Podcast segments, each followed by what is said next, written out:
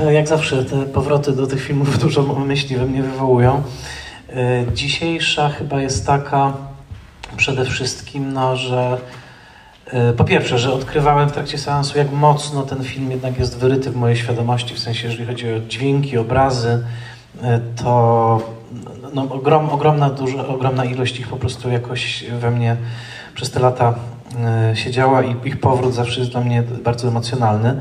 Druga myśl jest taka, że jest to chyba jeden z najpiękniejszych, barwnych, kolorowych filmów, jakie widziałem w życiu. W tej dziesiątce mojej są dwa filmy, w których kolor, użycie koloru jest niesłychanie ważne, niesłychanie mm, swoiste, wyjątkowe. Oczywiście drugim filmem jest Blue Velvet, który tu oglądaliśmy. Mam wrażenie, że te zdjęcia Johna tutaj są abs absolutnie czymś wyjątkowym i pewnie zaraz też o tym powiemy. Ja przypomnę, że Malik w ogóle słynął już nawet przed tym filmem z ogromnej wrażliwości wizualnej i z niebywale śmiałych eksperymentów i montażowych, i narracyjnych, i także e, obrazowych. E, Niebiańskie Dni, czyli ten film 20 lat wcześniejszy, z 78, zasłynął zdjęciami przede wszystkim Nestora Almendrosa, wspomaganego przez Haskella Wexlera, e, które były kręcone głównie w tak zwanej magicznej godzinie, czyli w tym czasie pomiędzy zachodem słońca a całkowitą ciemnością i po latach no, nic tak nie wygląda jak, jak właśnie niebiańskie dni, jeżeli chodzi o całą paletę kolorystyczną i użycie pejzażu, natury. Mam wrażenie, że tutaj John Toll absolutnie osiągnął ten poziom i pewnie go jeszcze przeskoczył yy, yy, także w, w, w filmowaniu światła. Yy, to jest jedyny film wojenny, który, który mogę wskazać, w którym reżyser jest równie zainteresowany tym, co dzieje się na polu bitwy, jak i zmianami światła i cienia, które, które po prostu chmury przesuwające się na niebie wywołują. I pamiętam, że już podczas pierwszego seansu, właśnie 24 lata temu w kinie Panorama w Chorzowie, to mnie bardzo zaszokowało. Właśnie te wszystkie ujęcia mm, tego wzgórza, które, które oni mają zdobyć, gdzie właśnie te ciągłe zmiany światła są łapane przez kamerę i też wywołują jakiś taki zupełnie jakby drugi obieg dramaturgiczny tego filmu. Zaraz też pewnie o tym, o tym powiemy. E, a trzecia rzecz jest taka, że, to, że ten film z perspektywy czasu, jeżeli pomyślimy, kiedy on powstał, jeżeli pomyślimy, że spotkał się wówczas w sezonie jednym na ekranach z szeregowcem Ryanem e, Spielberga, filmem, który jednocześnie pod względem technicznym, narracyjnym, obrazowym, zwłaszcza w swoim pierwszym półgodzinie, to znaczy w tym e, ataku na, na lądowaniu w Normandii, wyznaczał jakieś zupełnie nowe standardy, jeżeli chodzi o taką bardzo brutalną, E, ekranową akcję, ale z drugiej strony przez całe kolejne dwie godziny był całkowicie konwencjonalnym filmem wojennym, takim wedle wszelkich e, zasad tego gatunku, takim jak on się rozwinął w Stanach Zjednoczonych. Tak tutaj wydaje mi się, i w ogóle jak spojrzymy na kino końcówki lat 90., wczesnych lat 2000, rok później, czy dwa lata później Oscara za najlepszy film dostaje Gladiator, e, to, to ten film był prawie błędem w systemie. To znaczy to, że Malik stworzył tak e, nieprzejednanie autorską wizję w gatunku, który był tak mocno skodyfikowany, przecież od, już od lat wojennych samych, kiedy to oczywiście w ramach jeszcze propagandowego wysiłku y, powstawały filmy wojenne w Stanach i przez następne dekady ten gatunek kina wojennego, mm, przypomnę, że Cienka Czerwona Linia była, jako książka była już wcześniej adaptowana w 60 bodajże drugim roku, y, w bardzo taki po, po Bożemu klasycznie skrojony wojenny, wojenny film. A ten film, ten, który właśnie obejrzeliśmy, no właściwie y, w ogóle nawet nie, nie, nie dotyka tych y, podstawowych konwencji opowiadania o, o, wojnie w kinie amerykańskim. To znaczy od muzyki Zimmera, która, że tak powiem, nie ma nawet śladu ani pół y, taktu, że tak powiem, marszowego, tak? bo jednak ta muzyka w filmach wojennych zazwyczaj miała nawiązywać, miała podbijać nasz czy amerykański może patriotyczny ferwor, także w tym nawiązywaniu właśnie do muzyki tego rodzaju, po fakt, że tak naprawdę nie widzimy tutaj insygniów amerykańskiej władzy, takich jak flaga amerykańska na przykład, od, od której not, na której notabene y, szeregowiec Ryan się kończy. Przypomnę ostatnie ujęcie tego filmu, taka prześwietlona słońcem y, amerykańska flaga właśnie. Y, no i moglibyśmy tak długo wymieniać yy, pewną niekonwencjonalność tego filmu, jego odwagę formalną. Yy, to jak właściwie i dzisiaj bardziej o tym pomyślałem niż wcześniej, że Malik nadał temu filmowi bardzo muzyczną, strukturę. Wydaje mi się, że to jest klasyczny przykład filmu trochę odnalezionego w montażu. To znaczy, że tak naprawdę ten proces selekcji materiału, ułożenia go, zetknięcia obrazu z dźwiękiem i tych niebywale intuicyjnych e, wtrętów, e, powiedzmy, nazwijmy je flashbackami, chociaż nie wszystkie się kwalifikują jako flashbacki. Myślę o tych niewytłumaczalnych chwilami przebłyskach, prawda? Być może do, dzieci, do dzieciństwa, Wita, kiedy widzimy, prawda, chłopca na stoku siana i tak dalej, że, że, że to, co tutaj obejrzeliśmy, ma taką bardzo muzyczną strukturę, bardzo to wspomaga muzyka Zimmera, a jednocześnie same postaci, to moja ostatnia myśl na ten moment, same postaci tych kolejnych żołnierzy stają się takimi ekwiwalentami właśnie tematów w utworze muzycznym. To znaczy, y, jak, jak niektóre te tematy powracają y, tylko dwukrotnie, tworząc nawet pewną ramę. Myślę tu o tym żołnierzu bezimiennym, tak, który zaczyna od tej opowieści o brutalnym ojczymie, o tym, jak y, chował się w kurniku i, i mówi o swoim strachu. I właściwie potem go widzimy tylko jeszcze raz w trakcie samej bitwy, on prze, przemazuje się, no i na końcu do niego wracamy, kiedy widzimy jak jego twarz e, się zmieniła, jak stwardniała, jak jego oczy są inne, jak mówi inaczej. Wiemy, że już nie jest do końca tym samym człowiekiem.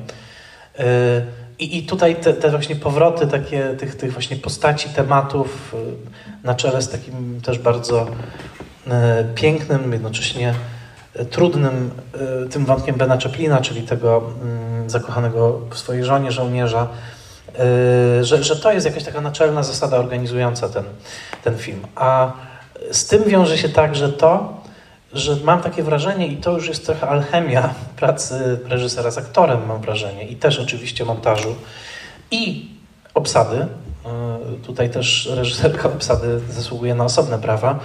Mianowicie, że te twarze rzeczywiście zostają z nami, ale że one się zmieniają w trakcie filmu, że jakby te, te, te ekstremalne stany, których oni doświadczają, bardzo, bardzo drastyczne. Oni po pierwsze, każda z tych postaci, mimo że czasami nawet nie znamy ich imion, ale doświadcza ich na swój sposób, na swój bardzo indywidualny sposób, który sprawia, że mamy wrażenie, że znamy tych ludzi po zakończeniu filmu, ale też kiedy do nich powracamy, to, to widzimy właśnie jakąś zachodzącą w nich zmianę. Coś, coś zostaje utracone, coś zostaje zaostrzone jakaś szorstkość wkrada się tam, gdzie na początku była jakaś tylko mm, może właśnie taki lęk czy, czy delikatność nawet. Niektóre te, też ogromne kontrasty tych twarzy, od niebywale delikatnych, prawie dziecięcych, e, do właśnie twardych, szorstkich. E, wydawałoby, Nick Nolte, myślę, tutaj zagrał jedną z najlepszych ról w swoim życiu. Szkoda, że nie została bardziej e, doceniona, ale on jest tutaj takim, no, takim już jakby wytartym tak, przez doświadczenie jakimś półbogiem e, wojny, którym już zostały tylko bardzo, bardzo nieliczne resztki jakichś sentymentu czy, czy jakiejkolwiek delikatności. E, takie moje myśli na początek, ale wydaje mi się, że jest małym cudem, że Malik zrobił film za tak duże pieniądze i zrobił go całkowicie po swojemu i e, no, miał tą kontrolę nad, nad nim. To nie, była, to nie był czas takich filmów. No, nie wiem, kiedykolwiek. Jedynym czasem w historii kina amerykańskiego, kiedy tego rodzaju autorskie wizje faktycznie miały ze sobą często wsparcie wytwórni, pieniędzy, no to były końcówka lat 70., tak? czyli wtedy, kiedy e, takie, takie e, dziwne, ambitne arcydzieła jak mm, nie wiem, Drugi Ojciec Chrzestny, czy Łowca Jeleni. No, wtedy był ten czas, ale na pewno nie w latach 90., które były bardzo mocno skomercjalizowane, a ten film nie jest, nie ma chyba na jednej, jak to się mówi, komercyjnej kości w swoim ciele. E, dobrze, taka moja pierwsza myśl. E, rozumiem, że mamy drugi mikrofon, tak? E, jeśli mogę prosić o pomoc, czy ktoś chciałby się podzielić od razu tutaj w pierwszym rzędzie, zapraszam. Takim razie spróbuję może rozpocząć dyskusję od takich dwóch e, moich obserwacji. E, jedna związana z pozytywnymi emocjami, druga z trochę gorszymi. Na początku właśnie co do tego montażu, jakby padło to, że przypomina to pewną kompozycję muzyczną, z czym oczywiście zgadzam, ale też moje skojarzenie to jest modlitwa i myślę, że w kontekście Malika jakby nie, nieprzypadkowo. Widać takie duże uduchowienie, duże taką pieczołowitą obserwację jakby tej natury i tego naturalnego piękna, to co zostało według Malika prawdopodobnie właśnie zsłane przez Boga i to jak później to zostaje w jakiś sposób zaburzone. Też właśnie te wracające motywy, typu na przykład relacja z żoną, często można było powiedzieć, że są nieumotywowane narracyjnie, ale są zdecydowanie umotywowane, jeżeli spojrzymy w ten duchowy sposób na nie. E, I, I też co do tego montażu, no to miałem gdzieś tam Carly'a z tyłu głowy, bo widać, że jakby to jest ogromny materiał, który znowu często nie łączy się jakoś tak logicznie, e, ale łączy się jako pewne doświadczenie audiowizualne i bardzo dobrze się to przyswaja.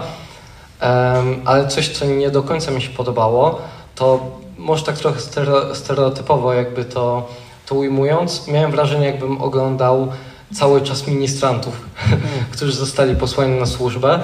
E, I też jest to zrozumiałe, jakby znowu to jest takie bardzo w stylu Malika, ale mimo wszystko brakowało mi momentów typu te przypadkowe oderwanie granatu, e, które były takie takie proste, ludzkie. Bardziej świeckie? Bardziej świeckie, zdecydowanie, bo wtedy mi się wydaje, że jakbyśmy mieli z tą świecką stroną zestawione wszystkie wydarzenia, to ta, ta duchowość dużo bardziej by wybrzmiewała. A tak to gubimy się trochę w tym patosie i, i według mnie e, gdzieś ten film traci sens w niektórych momentach. Mhm. No to mój subiektywny. Nie, bardzo, to jest bardzo, bardzo cenne. Myślę, że yy, ten gest Malika właśnie pewnego nazwijmy to, uświęcenia tego gatunku też był swego rodzaju prowokacją i czymś dosyć wyjątkowym. No, przypomnijmy, że te opowieści wojenne już wtedy, e, tak patrząc historycznie, miały za sobą już właściwie wszystkie możliwe takie permutacje, tak? Znaczy od, że tak powiem, filmów zaangażowanych w trakcie wojny, po filmy trochę krytyczne, tak? czasami bardziej zawalowanie, czasami mniej, jak w latach 50. pojawiające się, nie wiem, niektóre filmy Aldricha na przykład, po zjazd w cynizm, absolutny cynizm e, komercyjno-kontrkulturowy, myślę o Parszywej Dwunastce czy Złocie dla Zuchwałych, prawda? Więc, e, więc tak, myślę, że, że, że to, co robi tutaj Malik, to być może faktycznie e, taki zwrot w stronę mm, nawet chwilami e, e, zbyt ujednoznacznionej duchowości, mm, ale też e, no, no, znaczy, wydaje mi się, że, że jest to też coś na pewno, co nie byłoby w smak samemu Jamesowi, Joyce'owi, nie Joyce'owi, przepraszam, Jonesowi, czyli autorowi powieści, bo kto zna tę powieść, zresztą jest w Polsce wydana i to w bardzo dobrym tłumaczeniu, teraz zapominam czyim, Słowa Zielińskiego chyba. E, to, to jest bardzo, bardzo świecka powieść, tak? To jest bardzo powieść właśnie taka, że tak powiem, z, z ciała, z, mm, z upodlenia. E, no ale też to jest właśnie tutaj ta część strategii Malika, że on wybiera zupełnie inne oświetlenie tych, mm, tych bohaterów. Co pod koniec lat 90. swoją drogą też nie było takim oczywistym wyborem.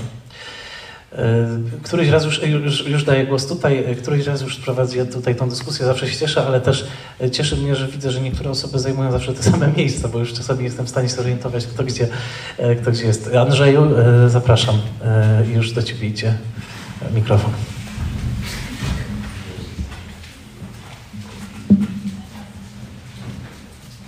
Andrzej Bukowiecki. Bardzo, bardzo dziękuję Michale. No więc z przyjemnością, znaczy się trudno powiedzieć przyjemnością, ale, ale jest to dobre jednak słowo, z satysfakcją. E, obejrzałem pierwszy raz po wielu, wielu latach, tak jak Ci mówiłem przed projekcją, bo to był pierwszy film, jaki w multiplexach obejrzałem w Polsce. Specjalnie do Poznania pojechałem, bo jeszcze w Warszawie multikina nie było. Na cienką czerwoną linię i tak się złożyło, że pierwszy raz oglądam ten film od tej pory.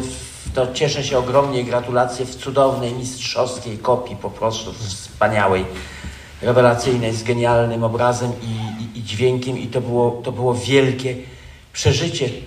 E, zaraz wrócę do samego filmu, ale najpierw to, co jak na czym wiesz, mam troszeczkę bzika, to znaczy się sztuka operatorska.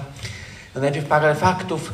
John Toll, to przypomnę, jest laureat dwóch Oscarów za zdjęcia do Wichrów Wojny i Braveheart Waleczne Serce. Wichrów Namiętności, tak. tak Wichrów, tak. Na, nie, no wojny oczywiście, tak. Wichrów Namiętności i, y, i y, Braveheart Waleczne Serce, czyli miał doświadczenie z, z gigantycznym, zwłaszcza przy tym drugim filmie, z gigantycznym kinem epickim.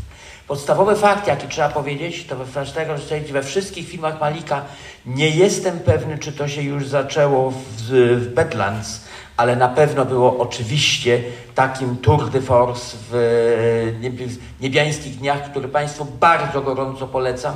To jest jeden z najpiękniejszych filmów wszechczasów wizualnych to jest wkręcenie wszystkiego i także, i wiem, i tu w tym filmie, i w następnych filmach Malika, już przez Lubeckiego kręconych, wszystko jest bez światła sztucznego, absolutnie.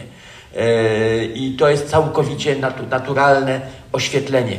Maleńkie, y, maleńkie do, dodatek do tego, co powiedziałeś, bo powiedziałeś, że w niebiańskich dniach, to, a to jest istotna rzecz, bo ona wyszła, niektóre tajemnice wychodzą, jak wiadomo, po latach Oczywiście tam wielką rolę odegrał przy niebiańskich dniach Nestor Almendros, imigrant z Kuby, który współpracował przede wszystkim z François Truffaut przy, przy wielkich filmach, przy Dzikim Dziecku, przy Miłości Adeliasz, przy Zielonym e, Pokoju. Był też operatorem słynnej sprawy Kramerów e, Roberta Bentona i wyboru Zofii Alana Pakuli.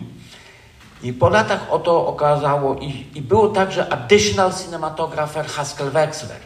Tymczasem po latach okazało się, Y, że Haskell Wexler miał wielki, a Oscara zasłużony dostał tylko Almendros. Haskell Wexler miał pod koniec życia oto wielki, y, wielki nieskrywany żal, bo oto okazało się, że w czasie zdjęć do, do niebiańskich dni Terence Mal, y, Nestor Almendros zapadł na chorobę wzroku, która potem została wyleczona. Ciężka, dosyć częsta przypadłość operatorów Musiano mu robić ogromne powiększenia polaroidem, żeby zanalizował w ogóle klatkę filmową.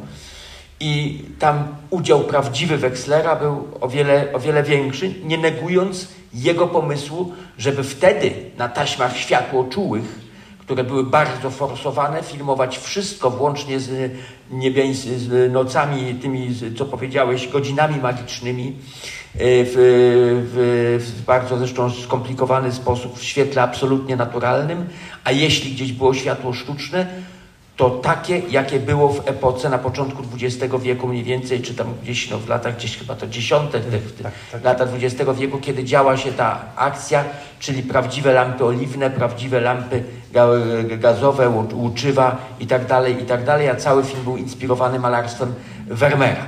Przechodzę do e, dzisiejszego filmu, który jest no, filmem zupełnie no, niebywałym filmem wojennym, jednym chyba z największych filmów wojennych, jaki, jaki powstał.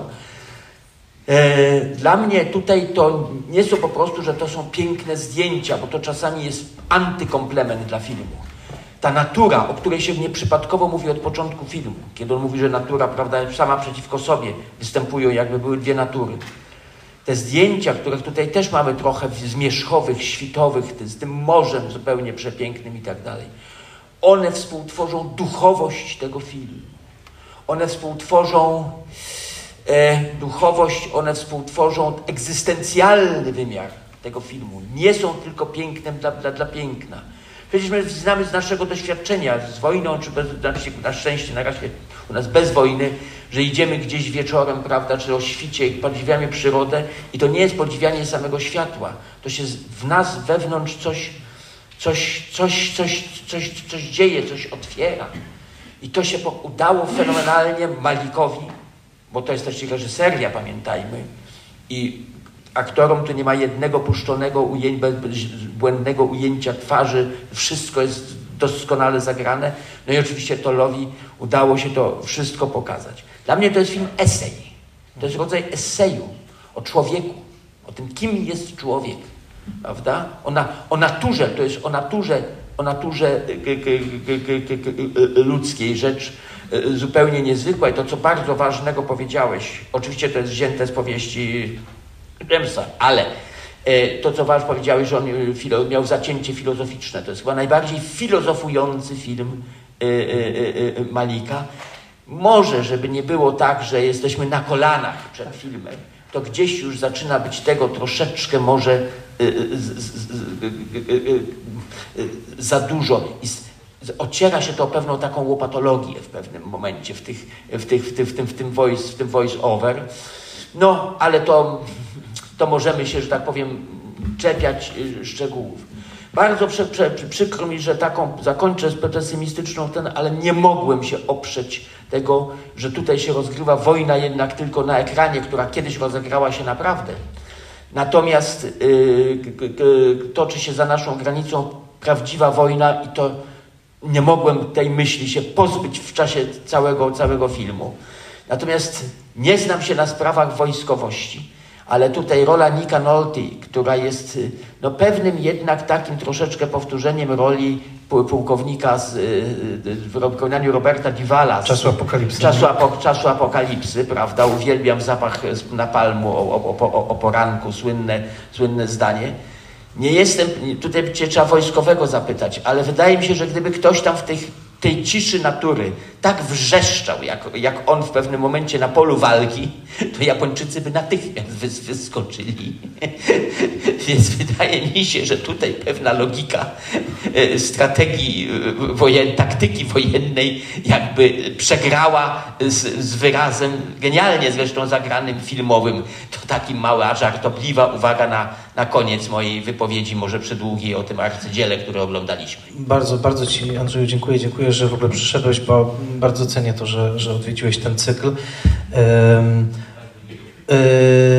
tak, znaczy tutaj też y, już oddaję dalej głos, ale dodam, że z punktu widzenia powiedzmy właśnie wierności tym taktyczno-strategicznym realiom wojny, to na pewno jest to film, w którym znaczy, po pierwsze w wielu filmach wojennych jest to w dużym stopniu, umow, w dużym stopniu umowne, ale wiem, że ten film spotkał się nawet z taką y, krytyką y, właśnie ze strony przedstawicieli armii amerykańskiej, właśnie, że on nie zachował jakby wiernie wszystkich, wszystkich realiów. Jest taka olbrzymia, jeżeli ktoś by chciał naprawdę przestudiować historię e, amerykańskiego filmu wojennego, to jest jedna taka podstawowa, ogromna cegła, która nazywa się Guts and Glory, History of chyba tam American War Film. E, I tam autor wręcz z takim oburzeniem pisał właśnie, że Malik był bardziej zainteresowany tymi kwestiami filozoficznymi niż oddaniem wiernym tych, tych takich drobnych elementów elementów realistycznych. Y, natomiast, jeszcze tutaj odwołuję się do pierwszej wypowiedzi i przekazuję głos dalej, że pamiętajmy o jeszcze jednej, bo tak, na pewno i też nie namawiam do tego, w ogóle nie namawiam nigdy, żeby klękać przed jakimkolwiek filmem, bo wydaje mi się, że, że wielkie filmy to są też filmy, w których są pęknięcia i w których są niedoskonałości. Zawsze. Y, ale chcę powiedzieć o tym tonie ministranta, y, to co tutaj padło. Pamiętajmy o jednej rzeczy i nasze ucho to wychwytuje trochę mniej, chyba że zanurzymy się w tą literaturę, to wtedy wychwytuje to trochę bardziej, że ten y, voice-over, tutaj wyczytywany różnymi głosami, że ma też bardzo szczególną taką kadencję poetycką, która od razu odsyła do przede wszystkim dwóch autorów, to znaczy do Emersona, XIX-wiecznego transcendentalisty, który zresztą napisał słynny esej pod tytułem Over Soul. Tutaj te cytaty o naturze, duszy, jedności natury to są prawie jak wypisy z Emersona, a po drugie jest to niesłychanie Whitmanowskie, tak? znaczy w sensie Walta Whitmana.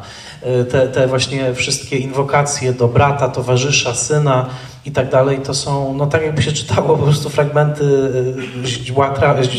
ździebeł trawy, czyli tego najsłynniejszego utworu poetyckiego Whitmana, więc y, chcę tylko podkreślić, że jeżeli chodzi o źródła literackie, to Jones bardziej dostarczył, nie chcę powiedzieć anegdoty, bo ta powieść też jest wielowątkowa, ale powiedzmy, że takiego kośćca, Natomiast o wiele więcej literacko Malik zaczerpnął od Whitmana i od Emersona niż od Jonesa, mimo że w napisach tych nazwisk nie ma. E, proszę bardzo. I tak, tutaj, tak, to może tam, skoro mikrofon blisko, a potem tu. Mhm. Dziękuję. E, to ja może zacznę osobiście, bo e, Panie Michale, bardzo się cieszę, że Pana poznaję, może trochę anonimowo, też się nazywam Michał. Bardzo mi miło. Pierwszy raz widziałem Pana na scenie dawno temu na Forum Młodych Skautów Europy i dzisiaj znowu... O, to już parę się. dobrych lat temu, to cieszę się No, bardzo. więc tak, a, a Trem to może jako amator nie trafię w tak głębokie tony, ale coś, co zwróciło moją uwagę, to w filmie, który tak bardzo e, takie motywy duchowe e, ciągnie i prowadzi, że prawie nie było tam wyrazu takiej instytucjonalnej religii, tak? To znaczy ci żołnierze nie modlili się modlitwami, które istnieją, mimo że w latach 40. no pewnie 90% Amerykanów była wierząca w takim albo innym kościele. I no właśnie to, to zwróciło moją uwagę, e, że spodziewam się, że to jest już e, tu piętno reżysera, który właśnie podążył własną ścieżką taką interpretacji, narracji i tego wymiaru duchowego, niż naturalizmu wierności historycznej. To może też proszę o komentarz. Tak, y, skomentuję, a w tym czasie mikrofon tutaj podąży. Dziękuję. Y, tak, na pewno. Znaczy ja myślę, że to jest y, film, który po prostu unika takiego wymiaru, powiedzmy, konfesyjnego. Tak? Nie jestem pewien, czy w pewnym momencie jednak nie słyszymy fragmentu Ojcze Nasz, bo jest tam fragment, taki króciutki, kiedy oni płyną już na tych łodziach w stronę plaży, także nie jest tak do końca to nieobecne. Y, Natomiast, y, no powiem tak, mam wrażenie, że Malik z dwóch powodów mógł to zrobić. Znaczy, z jednego nazwijmy go ekumenicznym, z drugiego nazwijmy go właśnie emersonowskim. To znaczy właśnie, że y, Emerson i ci transcendentaliści, do których Malik moim zdaniem się zalicza, poszukują jakiegoś takiego języka duchowości, który właśnie byłby trochę poza konfesyjnością, stricte rzecz ujmując. A trzeci powód uważam jest związany z pewną ekonomiką postaci, ponieważ skoro już w filmie pojawia się postać tak jawnie chrystusowa, jaką jest Wit, y, Private Wit, czyli szeregowiec Wit, to, to, to mam wrażenie, że to już byłby nawet pewien naddatek. Znaczy, że jakby on, on, jest, on jest tu tą figurą, która, że tak powiem, y, daje temu filmowi pewne Christian credentials, jeżeli mogę to tak powiedzieć. Proszę, Rafale. Ja takie dwa wątki chciałbym poruszyć. Jeden to taki, że ja zupełnie nie jestem widzem dla, dla takiego filmu, w sensie e, ja Malika nie za bardzo e, lubię, aczkolwiek e, ten film, to, to też był pierwszy film Malika, jaki widziałem, jak miałem 14 lat na DVD, więc dzięki, że to przypomniałeś na dużym ekranie, bo to niesamowicie to obejrzeć. I wtedy już mi się bardzo w ten film spodobał, chociaż chyba, chyba nie zrozumiałem go do końca, mając 14 lat. Natomiast teraz po latach oglądając, bardzo mi się on podobał, chociaż jestem, no może nie cynicznym widzem, bo mam dosyć szeroki gust, ale takie eseje poetyckie, no trochę mnie odrzuca, nie? Natomiast rzeczywiście dzisiaj w ogóle mi się ten film nie dłużył i wszedłem totalnie w ten świat, ale chyba nie tyle przez niesamowite zdjęcia i inscenizację Malika i montaż, jak sami mówicie, że dużo materiału i to, i to jest, e, czuć, że to w montażu rzeczywiście tutaj dużo było zrobione. Natomiast siła aktorstwa i, y, i to, to, co też, też mówiłeś, te wszystkie kreacje ich i to, jak te twarze się zmieniają i jak one są, y, jak do jakichś skrajów totalnych są doprowadzone, mi się wydaje, że to jest, że dla mnie to jest przede wszystkim siła tego filmu. Natomiast coś, co mi się nie podobało i też tego nie zauważyłem mając 14 lat, teraz to bardzo zauważyłem i bardzo jakoś mi się to nie, nie podoba, czyli retrospektywa, retrospekcje ym, Bela, Y, on jak z żoną jest pokazany, jest właściwie tylko ich pokazana jakaś taka relacja romantyczna, jakieś takie niby seksy, nie? Y, Cały czas y, tylko w ten sposób wspomina żonę. W sensie nie ma, y, że idzie z nią na spacer czy do kina, no cokolwiek, nie? W sensie dlatego, dlatego gdy żona go prawda, zostawia, to właściwie ja nie za bardzo temu Belowi współczuję, bo jeśli tylko on wspomina pożądanie, no to też to nie jest... Więc to wydaje mi się, że to jest takie jakaś taki wątek, y, który Malik może nie do końca może, może rozumiał, może czuł, a może po prostu tak postanowił dosyć stereotypowo do tego podejść. Albo typowo jak na, jak na, jak na lata 90.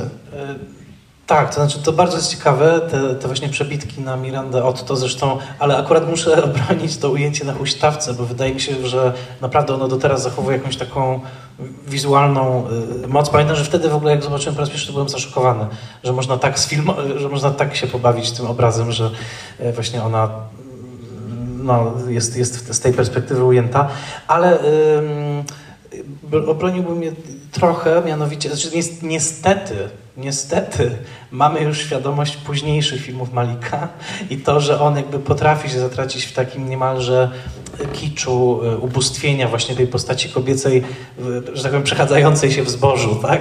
Jakby to jest jego, to jest jego taka główna figura w co drugim filmie, prawda? I, ona idzie, suknia powiewa, dłoń na kłosach pszenicy, prawda? Y, Niestety później to u niego już zastygło w taką po prostu manierę i to, to trzeba powiedzieć. Natomiast tutaj, y, jakby jeszcze u progu tego ma- malikowego renesansu, którego ja mówię, do końca nie kupiłem, ponieważ dla mnie na przykład Drzewo Życia już było filmem, który chwilami przekraczał tą granicę kiczu. Y, To, to jednak, jednak uważam, że tutaj on się on nie, nie, nie przekracza tej granicy, to po pierwsze, a po drugie, za którymś razem, jak od, wiele razy ten film to, to, to zauważyłem, że ten wątek tych retrospekcji jest dosyć niejednoznaczny. To znaczy, tam są, tak, on mówi o tym pożądaniu, y, na pewno jest jakieś pożądanie no, bardzo intensywne, głębokie i tak dalej, ale obydwa te spotkania erotyczne, których dochodzi w, tym, w tych retrospekcjach, są jakoś dziwnie złamane. Ja nie wiem do końca, co tam, y, co tam zaszło. Nie wiem, czy tam nie ma sugestii impotencji z jego strony. Jest tak, że oni się do niego zbliżają, po czym jest cięcie na nią, która tak patrzy na niego z boku w jakiś taki, nie wiem, dziwny sposób. Jakby ma, mam wrażenie, że tam jest sugestia, że coś już w tej relacji było nie tak wtedy, tylko że on tego może nie widział. To nie są takie do końca idylliczne te retrospekcje. Przynajmniej w dwóch momentach jest takie przełamanie, zresztą później e, też jest taki moment, kiedy my nie wiemy tak naprawdę z kim ona jest w łóżku, bo widzimy tylko postać, prawda, z lewej strony, no i dopiero później przychodzi ten e, voice-over, że I'm married to the airline captain i tak dalej. Także y, wydaje mi się, że tu jest ogromnie dużo projekcji samego Bella, który chciałby widzieć wszystko właśnie w tych idealnych barwach, ale że Malik wyprzedza już o jeden krok to, co jest tematem tego filmu, czyli właśnie raj utracony, że już w tym, w tym cudzysłów raju już było coś, co mogło pomóc przewidzieć jego, y, jego koniec. Myślę, y, a propos właśnie tej sugestii, że tam mogło coś seksualnie nie, nie, nie być ok między nimi, jest taki moment, że oni się do siebie zbliżają, po czym nagle ona leży z boku, patrzy na niego, on ma ręce ukryte w dłoniach. Nie wiem do końca, jak to interpretować. Może coś w to jakby wpisuje, ale jest tam coś, co za którym czasem, kiedy to oglądałem, pomyślałem, że to nie jest aż taka idylla, jak nam się może wydawać w pierwszym momencie. Proszę bardzo. E, tu i tu. Tylko tak, dziękuję bardzo.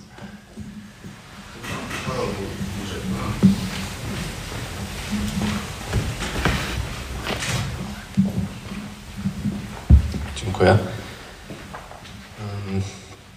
W połowie filmu zdałem sobie sprawę, jak e, e, bardzo e, Nolan chciałby zrobić drugą cienką czerwoną linię w Dunkierce. I jak bardzo nie chcę teraz chyba wracać do tego filmu, bo za pierwszym seansem Dunkierki bardzo mi się ten film spodobał. A teraz widzę, jak bardzo on jest on efekciarski tym swoim takim natężeniem dźwięku, e, tymi podobnymi twarzami, tym taką fragmentarycznością. To zresztą też mamy bardzo dużo tych elementów. To też była muzyka Zimmera chyba, tak? Czy, czy chyba mylę? E, nie, tam jest... Tak? Tam... Tak? Okej. Okay. okay. No, ale tutaj też mamy bardzo dużo podobnych twarzy, takich E, takich pociągłych, e, e, już fakt, pomijając to, że zmęczonych, ale mam wrażenie, że było podobieństwo między Adrianem Brodym, tym Caviezelem i tak dalej, i tak dalej, wszystkimi tymi aktorami. I to było, to było to moje pierwsze skojarzenie, a drugie mm, ten film trochę odebrałem jako, że generalnie bardzo dużo filmów, których oglądam ostatnio, mam wrażenie, że przenoszę do siebie jako E, że jestem w procesie terapii, to mam wrażenie, że e, walczę o jakąś tam uważność, tak, żeby być uważnym w życiu, to miałem wrażenie, że właśnie tutaj w, w tym filmie to ten reżyser trochę jest uważny za, za żołnierzy, a sam Caviezel jest najbardziej uważny z nich wszystkich. On bardzo dużo rzeczy zauważa. On jest właśnie tą Chrystusową postacią, którą Gibson zobaczył w przyszłości, bo sam zagrał. Więc trochę tutaj Malik przepowiedział przyszłość w, jego karierze, natomiast y, bardzo dużo jest tutaj takich, zresztą jest coś takiego, że jak człowiek przeżywa trudne chwile, to się, jest taka reakcja trochę obronna, że zaczyna zauważać jakieś rzeczy, łapie się nich i zauważa jakieś takie fragmenty rzeczywistości, y, które go osadzają. Ten, nie mówię to, że moim lekarstwem byłoby pójście na wojnę, E, natomiast jest, jest w tym coś takiego, że e, człowiek łapie, e, chwytając jakiegoś takiego resztek człowieczeństwa w, w skrajnej sytuacji wyłuskuje jakieś takie, są te dwie drogi, nie? Albo, albo więcej dróg, no tak jak, jak się nazywał ten, ten, który stracił w ogóle mm, popadł w szaleństwo, to była ta jedna droga, albo totalne odcięcie, tak jak John C. Reilly. E, on ma tam totalne odcięcie, on już praktycznie w zasadzie niczego nie, nie zauważa.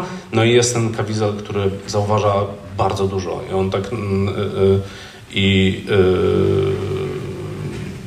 no, także tutaj miałem wrażenie, że ta, ta wojna to jest trochę taka próba osadzenia się, tak bycia uważnym. I im więcej tych, tych, tych, tych fragmentów rzeczywistości jesteśmy w stanie z siebie wyłuskać, tym więcej człowieczeństwa zachowamy dla siebie. No na pewno taką postacią jest właśnie Wit, który, no jest ta scena, to też znowu, czy to była zaimprowizowana scena, czy nie, może z tym polewaniem wodą tego wielkiego liścia, tak? gdzie on jakby widać, że nagle jest zachwycony tym, że ta woda się tego liścia nie, nie ima, a wcześniej no ten film, to, to swoją drogą tylko dodam już tutaj przekazuję głos, że no ten obraz zawarty w Na Zachodzie bez zmian, który przecież był filmem, który naprawdę bardzo wpłynął na całe kino amerykańskie. Oczywiście mówię o pierwszym, Na Zachodzie bez zmian z 30 roku, czyli ta ręka żołnierza wyciągnięta w stronę motyla na karabinie.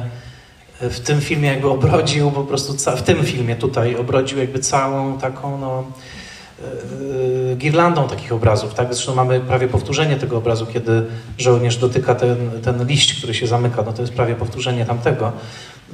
Ale tych obrazów jest o wiele, wiele więcej. Właśnie tego zapatrzenia się chwilowego, czy to węża syczącego w trawie, czy wykluwające się piskle i tak dalej, i tak dalej. No, notabene pod koniec filmu też jest moment, w którym zastyga to w pewną manierę, bo jakby prze, już przewidujemy, że zaraz będzie jakaś przebitka na papugę, tak?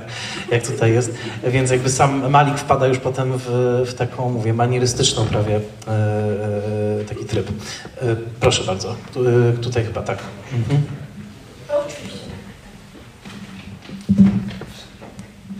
Dziękuję. Um, jeżeli chodzi o ten wątek żony Bela, który się pojawił przed chwilą, to tam jest bardzo wyraźna scena, w której ona leży z rozdartą bluzką na tym łóżku i jest takiej bardzo statycznej dosyć niespokojnej, jakby mam wrażenie, z miną, no to moje wnioski były takie, że on jest na wojnie od, nie wiem, dwóch lat, kto, kto wie ilu i to jest po prostu to, czego on się trzyma kurczowo jako swojej wersji wspomnień, żeby tylko pozostać przy zmysłach, bo to, że ona jest tym, tą jego wyspą, która się pojawia w narracji, nie wiadomo kogo już na tym etapie filmu i to jest to, co on przy sobie zatrzymuje i to nie musiał być wcale prawda tak naprawdę.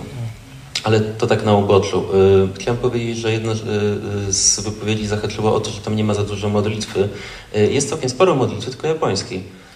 Tam mamy przynajmniej trzech Japończyków, którzy um, mówią formułki buddyjskie w trakcie filmu. Um, generalnie, tak jak jest tutaj dużo, um, jest bardzo dużo dookoła niezrozumienia natury przez człowieka, niezrozumienia ludzi wobec ludzi i tego, jak konflikty biorą się z tego, że jesteśmy nieuważni, jakby nie mamy zamknięte oczy na to wszystko, cała ta duchowość się na tym osadza, że jeżeli byśmy tylko trochę bardziej się przykładali do tego, co nas otacza i w czym żyjemy i naszego świata, to być może nie byłoby sensu tego całego zła, skąd się ono bierze, no z tej właśnie nieuwagi, braku komunikacji, nie wiem. Tutaj Japończycy nie są tłumaczeni. Nikt ich nie rozumie w tym filmie. Nie mamy tłumaczy na japoński. Nawet są mieszkańcy jakby aborygeni tych wysp, którzy rozumieją niektórzy angielski. Na początku Wit rozmawia z jakąś lokalną wyspiarką, co jest bardzo ciekawym zabiegiem. Japończyków nie rozumie nikt, tłumaczy nie ma w tym wojsku amerykańskim, ani w tym, w tym zespole, ani gdziekolwiek indziej. I kiedy Japończyk mówi tam temu wyrywaczowi zębów, że też kiedyś umrzesz wielokrotnie, to to do niego w końcu dociera. I ma ten moment właśnie przerażenia w deszczu, kiedy odrzuca te swoje łupy wojenne i prawda, ewidentnie wie o co chodziło w tamtym przekazie. A potem jest to moment, kiedy Wit stoi otoczony przez wszystkich tych żołnierzy i Japończyk wielokrotnie mu powtarza, że on nie chce go zabijać, że on, on go zabije, jeżeli się uruszysz, on go zabije, jeżeli nic nie zrobisz. Powtarza to i powtarza do upartego. A on, czy go rozumie, czy go nie rozumie, podnosi ten karabin i zostaje zastrzelony. I czy to chodzi o podkreślenie tej swojej roli, dopełnienie tego swojego ofiarowania? Tutaj musi być w końcu tą figurą Chrystusowa ultimatu, w którym ginie za to, za grzechy innych, czy, czy to jest po prostu podkreślenie tego, że nawet on tak bardzo się starając zbliżyć do tego wszystkiego, ucieka od tego wojska, he goes native, wielokrotnie najwyraźniej, jak sugeruje to sierżant. Nawet pomimo tego wszystkiego, on też jest przywiązany do tej swojej roli w miejscu i tego, że człowiek jest pewnym fatum obciążony tutaj. I nie może tak naprawdę nie znaleźć pokoju. Wspaniały Trobia, tylko jeszcze dopytam, bo zapomniałem właśnie, że że mówisz po japońsku, tam jest... Nie to... mówił, ale tyle zrozumiałem. Ale, ale tak, ale przypomniały mi się nasze zajęcia na Artes. Tam jest ten moment, kiedy ten Japończyk powtarza wielokrotnie jakieś jedno słowo i ono potem powraca. Ja teraz go nie powtórzę, nie umiem, ale wychodzi dokładnie o ten moment, kiedy on mówi, że zjem twoją wątrobę i, i tak dalej. I on powtarza takie jedno słowo. Nie wiem, czy zapamiętałeś akurat to. Pamiętam że w książce, bo Michel Chion napisał książkę o tym filmie i on tam właśnie podchwycił ten, ten wątek, o którym mówisz, że jakby on przetłumaczył te japońskie frazy i to było jakieś bardzo znaczące słowo, No, ale po prostu mówisz, że ty, ty też e, kiedyś umrzesz. Aha, że ty też kiedyś umrzesz. Aha, tak, aha e, to tam To jest nie, ważne, pamiętam Ważne dokładnie jaki tam był zajmek użyty, ale w każdym razie Icyka Shindeteiru, coś takiego, coś Okej. takiego, że, że ty też kiedyś zdechniesz. Generalnie to jest bardzo surowo i bardzo bluntly powiedziane. To bezcenny, bezcenny trop, bardzo dziękuję. Jeszcze jedną uwagę, jeżeli mogę, bo ten film jest naprawdę unikalny, jeżeli chodzi o to, jak podchodzi do wojny. W ogóle wojna jest tu bardziej tłem dla tych właśnie rozważań i, i jest ich przyczynkiem, a nie tematem tego filmu de facto.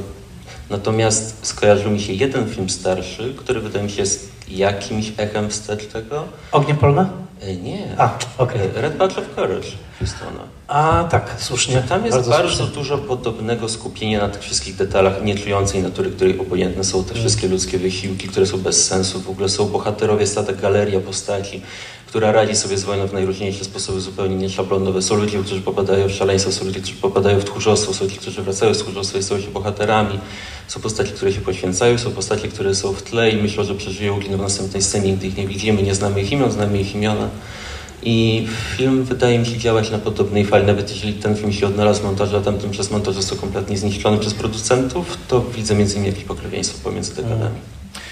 Yy, sprawiłeś, że za- zatęskniłem za naszymi wspólnymi zajęciami sprzed paru lat. Naprawdę bardzo Ci dziękuję, to są świetne wnioski. Yy, tak, polecam bardzo i to, to niesamowite, że to powiedziałeś, bo pamiętam bardzo dobrze, kiedy obejrzałem po raz pierwszy Szkarłatnego Godło Odwagi yy, i miałem właśnie tą myśl, że coś tu wygląda jak, jak, jak Cienka Czerwona Linia, to jest film, podkreślę, z lat 50 e, wedle powieści Stephena Crane'a, bardzo, bardzo unikalny film Johna Hustona. Jest jeszcze jeden film, to tylko podrzucę. A propos, w ogóle Ognie Polne swoją drogą wydaje mi się, że film Cikały widział Ma Malik, tak podejrzewam. Natomiast bardzo polecam jeden naprawdę mało znany w Polsce film arcydzieło kina wojennego za, za parę dolarów zrealizowane, to znaczy film Antonego Mana pod tytułem Men in War. I, I też wydaje mi się, że Malik mógł go przestudiować, bo zwłaszcza właśnie to, o czym wspomniał Rafał, czyli to uparte jakby tych portretów, bo to też jest ciekawe, że to jest film wojenny, z jednej strony rozegrany właśnie w tej dużej epickiej skali, ale ciekawe, gdyby to tak policzyć procentowo, ile mamy tak naprawdę zbliżeń twarzy w tym filmie. Wydaje mi się, że głównie jesteśmy na tych zbliżeniach. To Man in War to też jest taki film, który to zrobił naprawdę mistrzowsko i myślę, że Malik mógł, mógł go znać, tak to domyślam się. Czy ktoś jeszcze? Proszę bardzo, Rafała.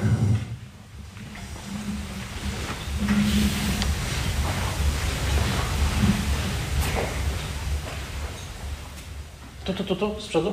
Tak, a potem e, Karol, tak. Dzięki. Ktoś, e, ktoś tu wspomniał o modlitwie. E, Dla mnie Witt był bardziej mnichem poszukującym oświecenia, bo e, cały czas zadawał te pytania. I teraz e, tutaj, tutaj mieliśmy te, te retrospekcje dla mnie były jakby e, takie po to, aby ukazać ten kontra, kontrast tej wojny, bo mamy cały czas tych bohaterów, tak jak powiedziałeś, na dużych zbliżeniach i my przez dźwięk i przez te zbliżenia wręcz czujemy, czujemy tą szeleszczącą trawę, fakturę skały, y, tą wodę i mamy y, tak piękne ujęcia, no to powiedzmy widziałem u Walker te na przykład te w tych retrospekcjach i to piękno jest jakby tym kontrastem i ono pokazuje grozę, grozę tej wojny. I moim zdaniem to jest jakby podstawowy, jakby żeby, żeby nam pokazać, że on cały czas wyobrażenia tych bohaterów o, tych, yy, o tym świecie pięknym, że oni by tam chcieli być, ale nie są, są tutaj i cały czas sobie starają się jakoś tam jakoś to przeżyć, yy, jakoś to przetrwać. I tam, ta mnichość, że tak powiem, to można to wysnuć też po tym, że ten że Wheat jest taki, jest trochę inny niż wszyscy. On jakby jest taki pogodzony, y, jest pogodzony trochę ze śmiercią, mówi okej, no ja tam, ja mogę iść, ja mogę, ja mogę gdzieś tam do tego zadania, tam czy ja umrę, czy nie, to, to jakby trochę jest bez znaczenia. On wierzy, y, wierzy jakby w to, y, w to swoje dalsze, w to, tą swoją dalszą egzystencję. Dziękuję. Bardzo, bardzo Ci dziękuję. Y, I tam Karol, tak, teraz się okaże, co się wydarzy, bo wiem, że długo tego filmu nie widziałeś i teraz pytanie, jak po latach wrażenie? I zanim powiem te swoje wrażenia, to tylko takie dwie uwagi do pro, propos tego, co było przed chwilą, bo, bo to są cieka- dla mnie ciekawe, jakoś tam może dla innych też. E, propos Johna Tolla, e, że to jest e, tutaj e, operator, który moim zdaniem niesamowicie m, cały czas wykorzystuje właściwości taśmy filmowej. Znaczy to cały czas widać, czuć, że to jest film nakręcony na taśmie. A tymczasem John Toll e, w ostatnich latach stał się właściwie czołowym e, operatorem czysto cyfrowym, szukającym zupełnie innego języka wizualnego jest ulubionym operatorem e, sióstr Wachowskich. Robił dla nich Sense8 serial, Jupiter Ascending i ostatniego Matrixa. Z jego poszedł zupełnie inny świat wizualny. Kompletnie zarzucił taśmę filmową, e, tego typu kręcenie i jakby oczywiście szuka piękna wizualnego. Moim zdaniem, ja bardzo lubię te jego cyfrowe zdjęcia, ale one mają zupełnie inną estetykę. I to jest taka ciekawostka. Natomiast druga, druga uwaga, jeśli chodzi o tą retrospektywę z żoną, być, może być tak, że pożądanie jest czymś czysto biologicznym, ale też po pożądaniu y, może być i w zbliżeniu fizycznym może się kulminować całość miłości. E, I to zależy od tego, jak pewnie na to, na to patrzeć. Natomiast to jest taki wątek, który się, y, który się często u Hanny Kral pojawia. No, bardzo wiele takich historii o ludziach, którzy przetrwali wojnę, bo y, mają jakąś bardzo silną potrzebę powrotu do kogoś, albo nawet uratowania kogoś, nie siebie, ale tego kogoś. Ostatnio Warlikowski zrobił Odyseję całą na bazie właśnie tych opowieści Hanny Kral, a okazuje się, że ten ktoś jest zupełnie gdzieś indziej. Kończy się wojna, wraca się do domu i, i to był jakiś tylko, tylko projekcja tej osoby, która chciała tego przetrwania, bo chciała wrócić do tego do- domu, ale tego domu już nie ma. E, I, I to jest taki bardzo chyba charakterystyczny motyw dla wojny po prostu. Kiedy ktoś jest w innym miejscu niż dom i ten dom już okazuje się być tylko projekcją, okazuje się być tylko jakimś snem przeszłości, a już jest w zupełnie innym miejscu. I myślę, że to jest takie doświadczenie bardziej ogólne niż tylko takiego żołnierza, który ma żonę i to żona, jakby można pod, pod tą historię podciągnąć więcej historii wojennych. E, I tu bym jakby obronił pod tym względem. Natomiast jeśli chodzi o moje takie odczucia, to, to tutaj rozmawialiśmy, że dla mnie ten film był kiedyś tak samo ważny jak dla ciebie. E, I jak ja go zobaczyłem w kinie w 99, też miałem 14 lat, no to dla mnie to było potężne wydarzenie. I ja sobie e, zupełnie właśnie nie spodziewałem się takiego filmu, tak zrobionego. Zupełnie myślałem po prostu idę na film wojenny. Nie sądziłem, nie, nie, nie za bardzo sobie sprawdziłem, że on jest tak długi. I mnie tak dziwiło, że to tyle trwa, tyle trwa. Bardzo mi się to podoba, ale jednocześnie wiedziałem, że nie może się skończyć, bo nie ma cały czas George'a Clooney'a, a przecież jest na plakacie.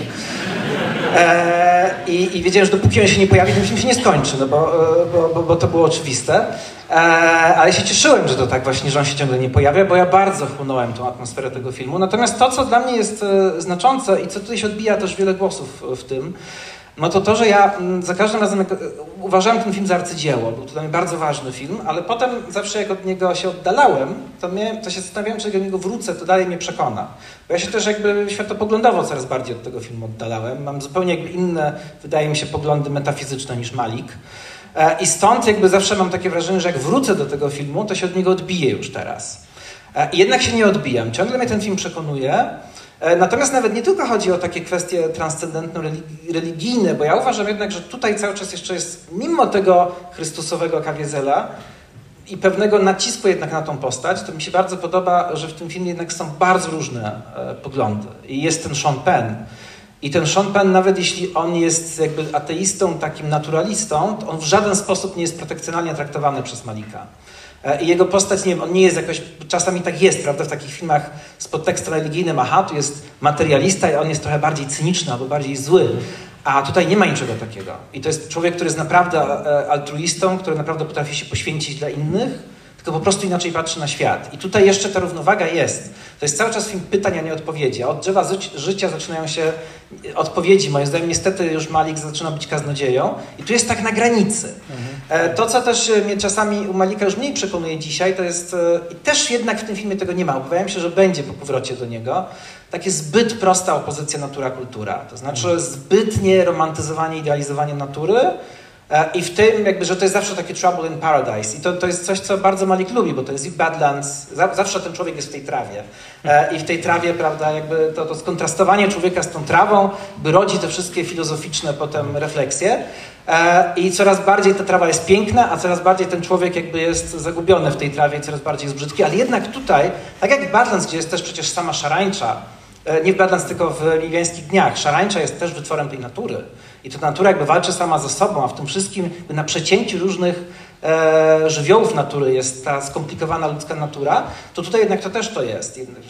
Zapomniałem, że to się zaczyna od tego krokodyla e, i od tego pytania właśnie o, o różne strony natury, ale już widać, że Malik tutaj już, już już jest, już, już, już on chce już być tym kaznodzieją już wchodzi potem w to, co robi później, czyli takie zbytne idealizowanie. Tak się też bałem, czy nie będzie mi przeszkadzać e, takie jednak z punktu widzenia białego człowieka romantyzowanie tych autochtonów, którzy tam mieszkają, że to jest też takie mm, na granicy e, odwrotnego rasizmu, takie jakby widzenie w takich pierwotnych ludach takiego czystego piękna, to tylko biały człowiek może tak to zobaczyć, ale jednak tam też pojawia się pewien ciekawy wątek, E, bo też jest potem pokazany jakiś konflikt wśród nich, jednakże ten świat już sam w sobie jest jakoś skażony, jednak.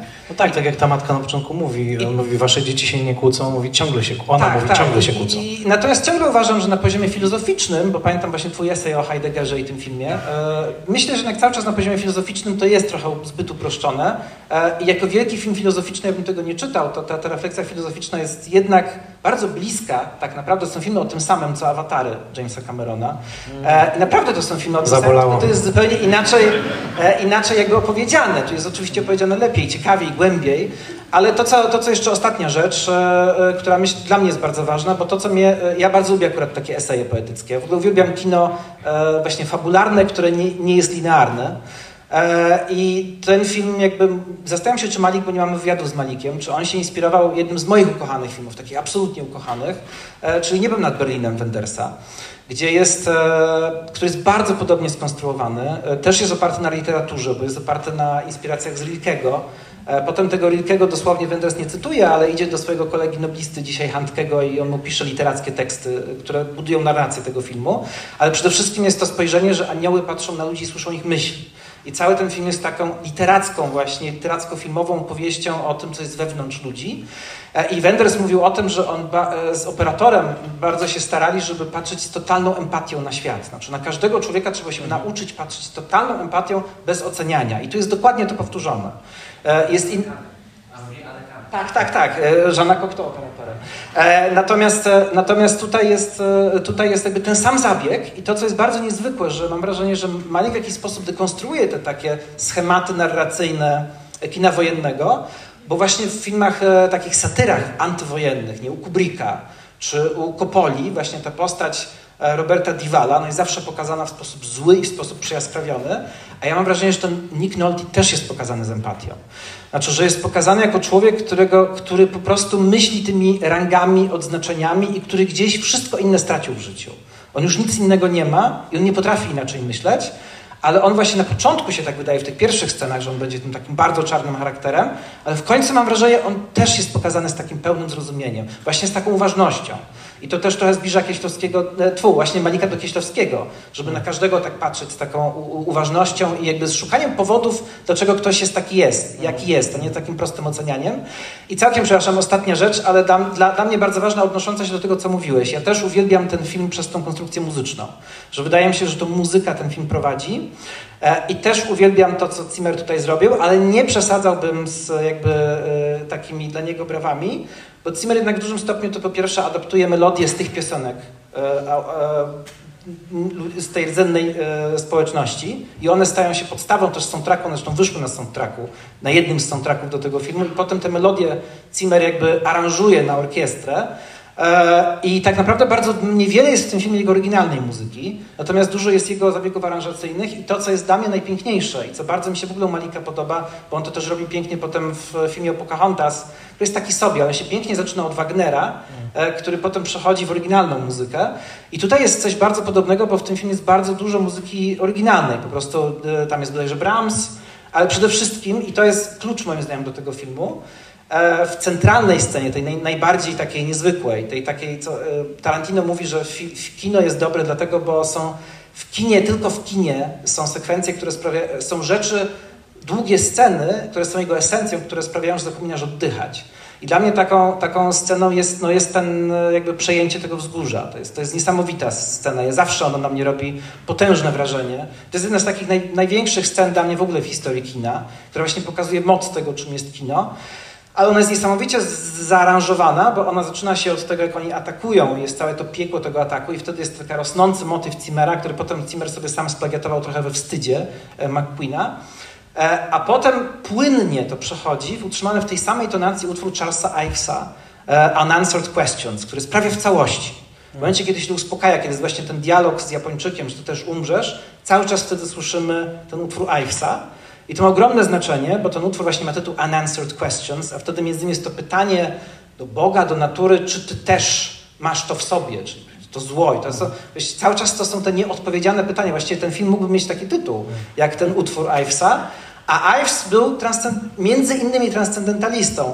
E, fascynował się tą samą duchowością, o której mówiłeś i napisał też e, koncert fortepianowy Emerson. E, właśnie z myślą o Emersonie, więc to wszystko jakbyś...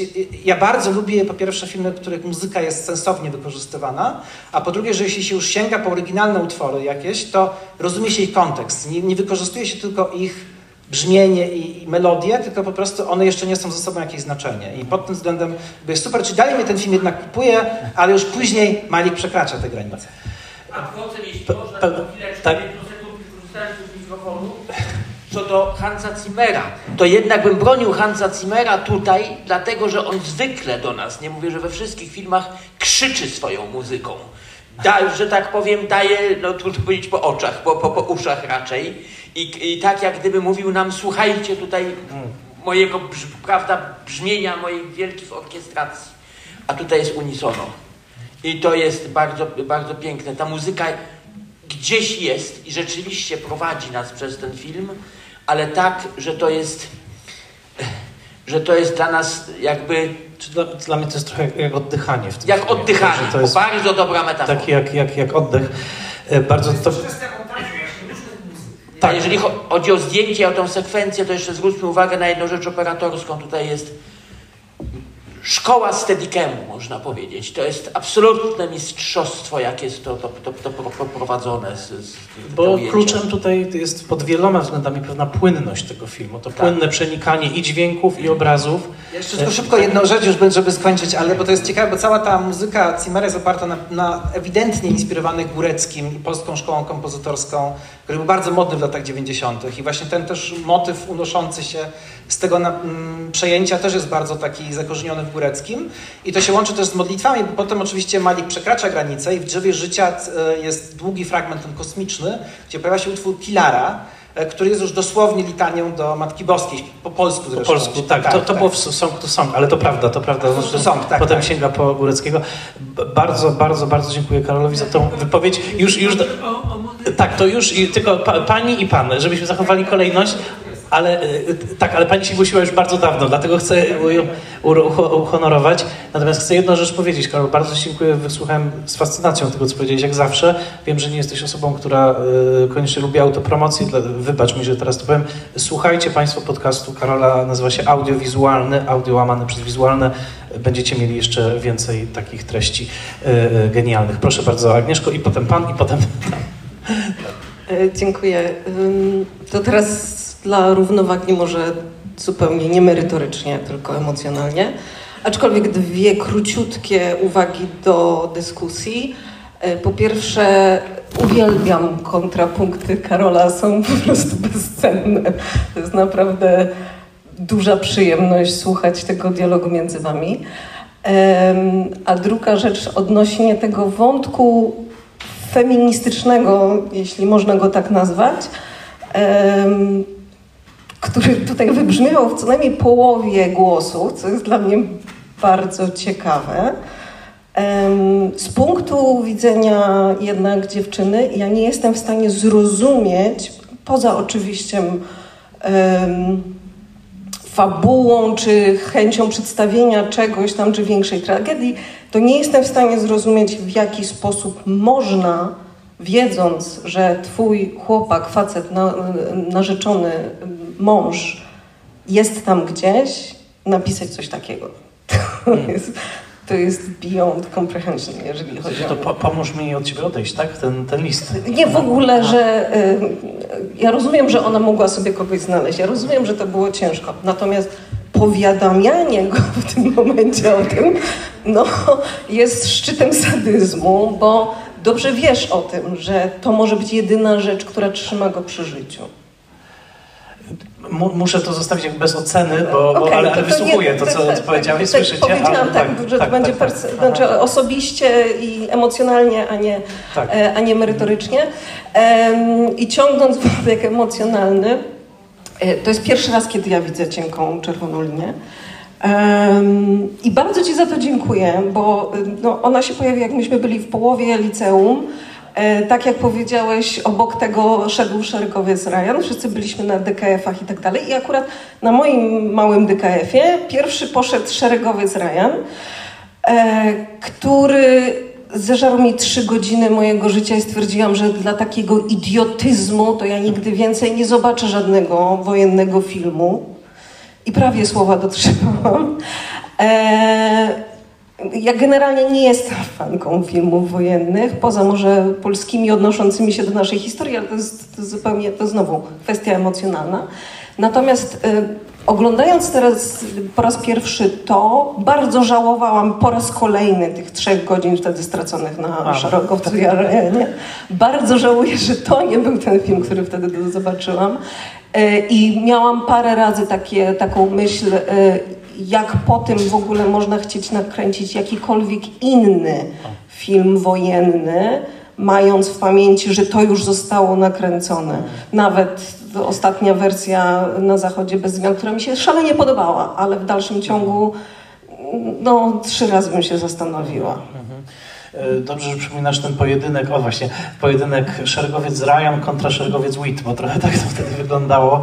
E, tak, zgadzam się, zresztą tak wydaje mi się i teraz może ktoś poprawi, ale wydaje mi się, że trochę po tym filmie już nie powstał kolejny film o II wojnie, jakby w tej formule kina wojennego, który by zaproponował coś, coś de facto nowego, tak jakby po, po, po, po tym filmie.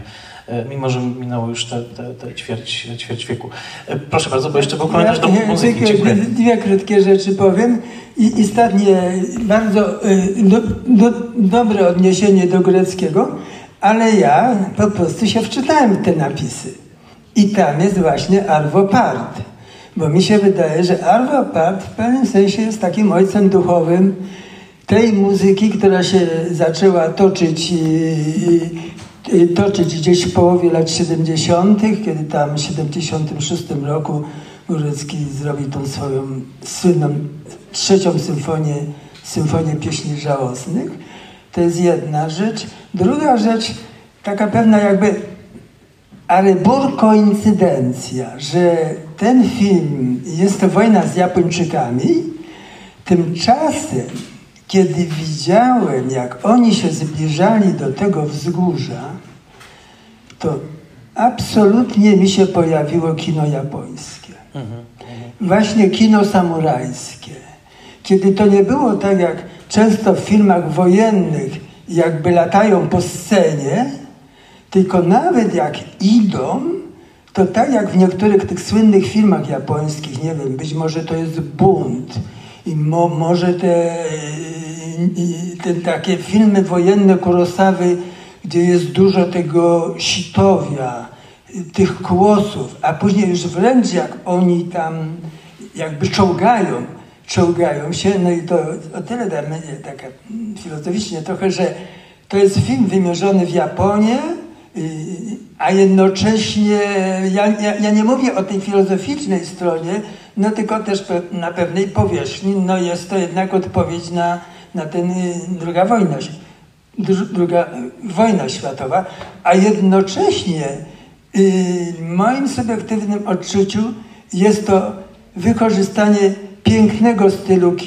kina, y, kina japońskiego. To dopowiem i absolutnie zgadzam się, ale dopowiem ciekawy fakt po pierwsze, zgadzam się. Po drugie, e, jak oglądałem po cienkiej czerwonej linii właśnie ognie polne i Chikały, to miałem wrażenie, że tak, że, że zdecydowanie e, on tą ikonografię też trochę z ogni, ogniów polnych zaczerpnął, zwłaszcza w, tej najba, w tych najbardziej brutalnych partiach tego filmu, takich infernalnych, piekielnych. E, a tak, Malik był przecież ogromnym fanem kina japońskiego e, i to anegdota, którą polecam Państwu wygooglować już po naszym spotkaniu, mianowicie wpisać hasła Wajda i Malik w jedną wyszukiwarkę, no bo wiadomo, że Wajda i Malik mieli współpracować razem przy wystawieniu scenicznym, podkreślam, e, zarządcy Sancho. Boże, kto to wy... Mizoguchi. Mizoguchiego, tak. Dokładnie. Mieli wspólnie to, to, to, to zrobić na scenie w Nowym Jorku.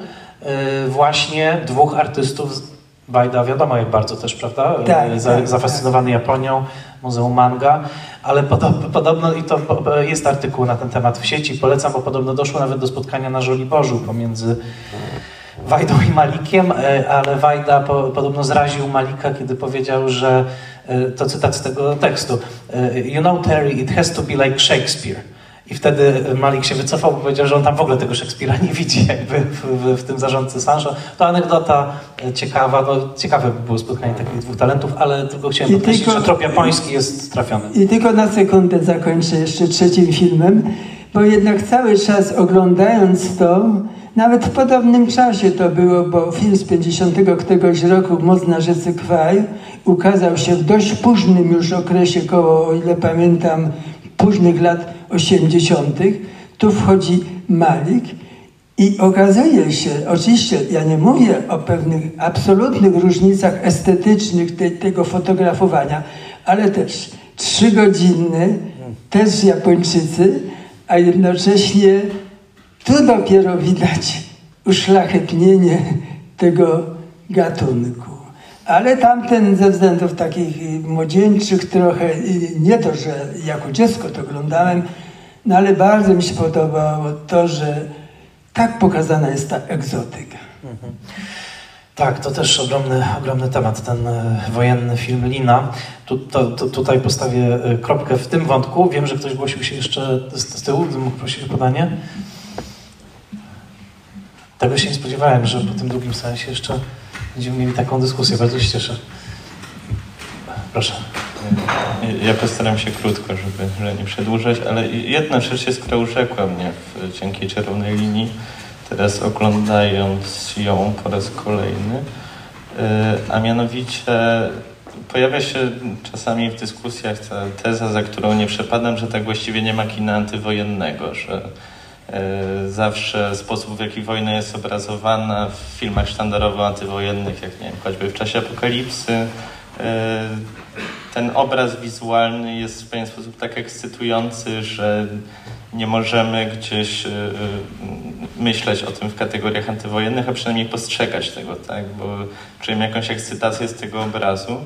I to jest jakaś taka emocja, która towarzyszyła mi podczas tego seansu, że mm, tej ekscytacji był brak. Nawet y, kiedy była ta sekwencja zdobywania tego wzgórza, gdzie y, był ten japoński bunkier, y, sposób w jaki prowadzona jest kamera, muzyka Zimmera, to jak to jest zmontowane sprawia, że oglądamy to w pewnym napięciu, oglądamy to z dużym zainteresowaniem. Estetycznie jest to nakręcone przepięknie, ale mam wrażenie, że nie ma właśnie tej takiej ekscytacji i że być może jest to jakiś taki pierwszy sens, w którym poczułem, że kino antywojenne może rzeczywiście istnieć i mam wrażenie, że to jest wielkie osiągnięcie Malika, że obrazuje wojnę w sposób daleki gdzieś od y, takiego pociągania nas ku niej. Mm.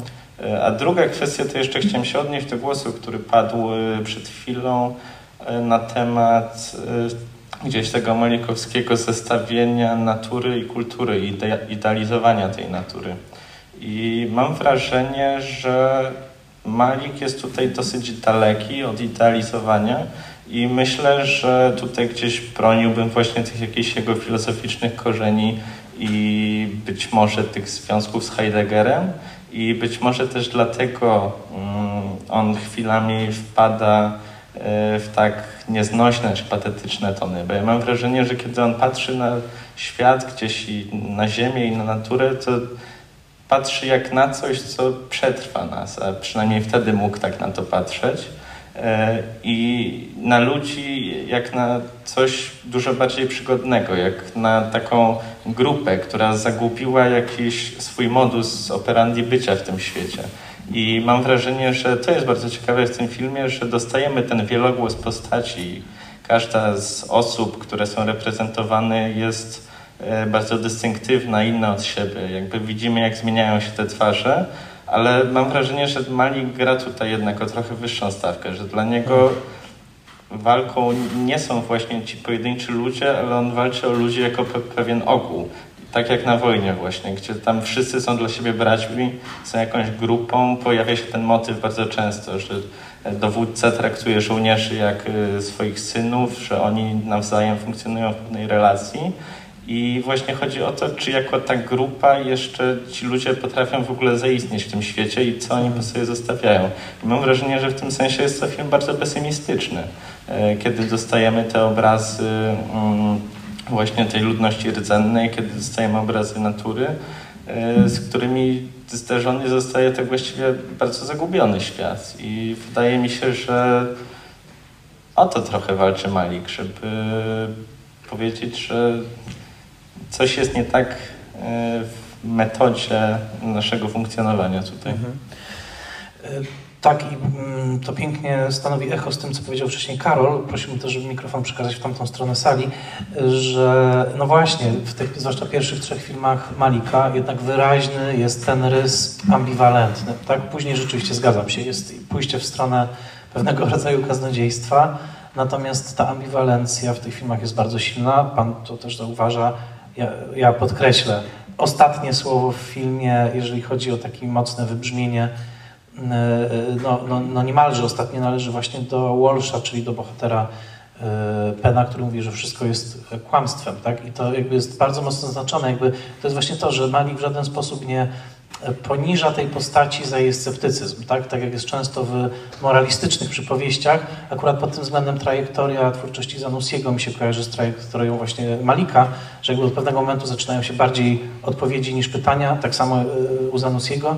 I e, tutaj moim zdaniem jest też ten element, to znaczy, że pierwsze, jak przyjrzymy się trzem pierwszym filmom Malika, to zobaczymy bardzo niepokojący, bardzo paradoksalny, bardzo ambiwalentny świat. Przypomnę, że jego pierwszy film jest o seryjnych mordercach tak naprawdę, którzy w ramach filmu nie zostają ocenieni. To jest bardzo, bardzo prowokacyjny film, Badlands, tak? Ale oczywiście nie będziemy się nim zajmować, natomiast on, on, on jest, y, czy przynajmniej był bardzo takim reżyserem sprzeczności. Proszę bardzo. Dobry wieczór, Jacek Skałecki. Ja y, chciałbym się odnieść do tego głosu, który przed chwilą padł, o tym, że Malik y, widzi w naturze coś, co nas przetrwa. I ja dzisiaj oglądałem film gdzieś do jednej trzeciej jako opowieść o, o najdoskonalszej i najbardziej spektakularnej formie samej unicestwienia człowieka, jaką jest wo y, wojna. Natomiast gdzieś w jednej trzeciej padły słowa z OFU, y, które sprawiły, że zacząłem ten film oglądać zupełnie inaczej z perspektywy y, naszych tutaj problemów współczesnych. To znaczy, y, padły takie słowa, czy nasza zagłada jest dobra dla Ziemi? Coś takiego. Może nie cytuję dokładnie.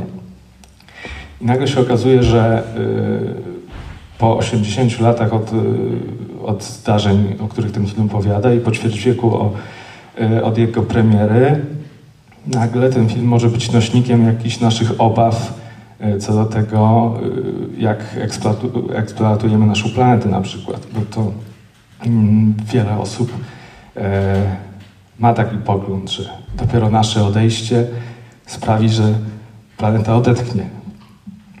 No to takie. E, sprowokował mnie ten, ten, ten głos sprzed chwili, z którym się e, zgadzam.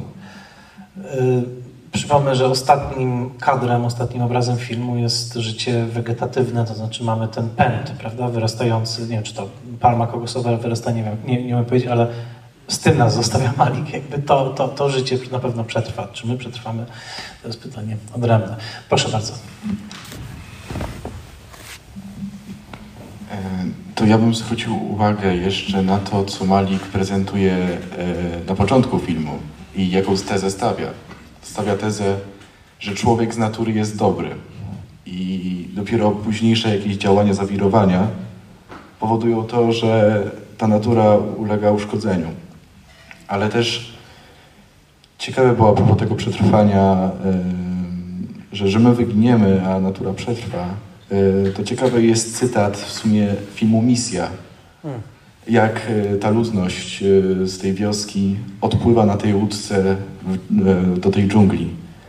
I to też mnie... Ze skrzypcami, o ile pamiętam dobrze, tak? Czy coś wymyśliłem teraz, że tam skrzypce na końcu są wyłowione z wody i to jest też... Teraz już nie pamiętam. Okay, to pamiętam, że tam odpłynęli właśnie do tej dżungli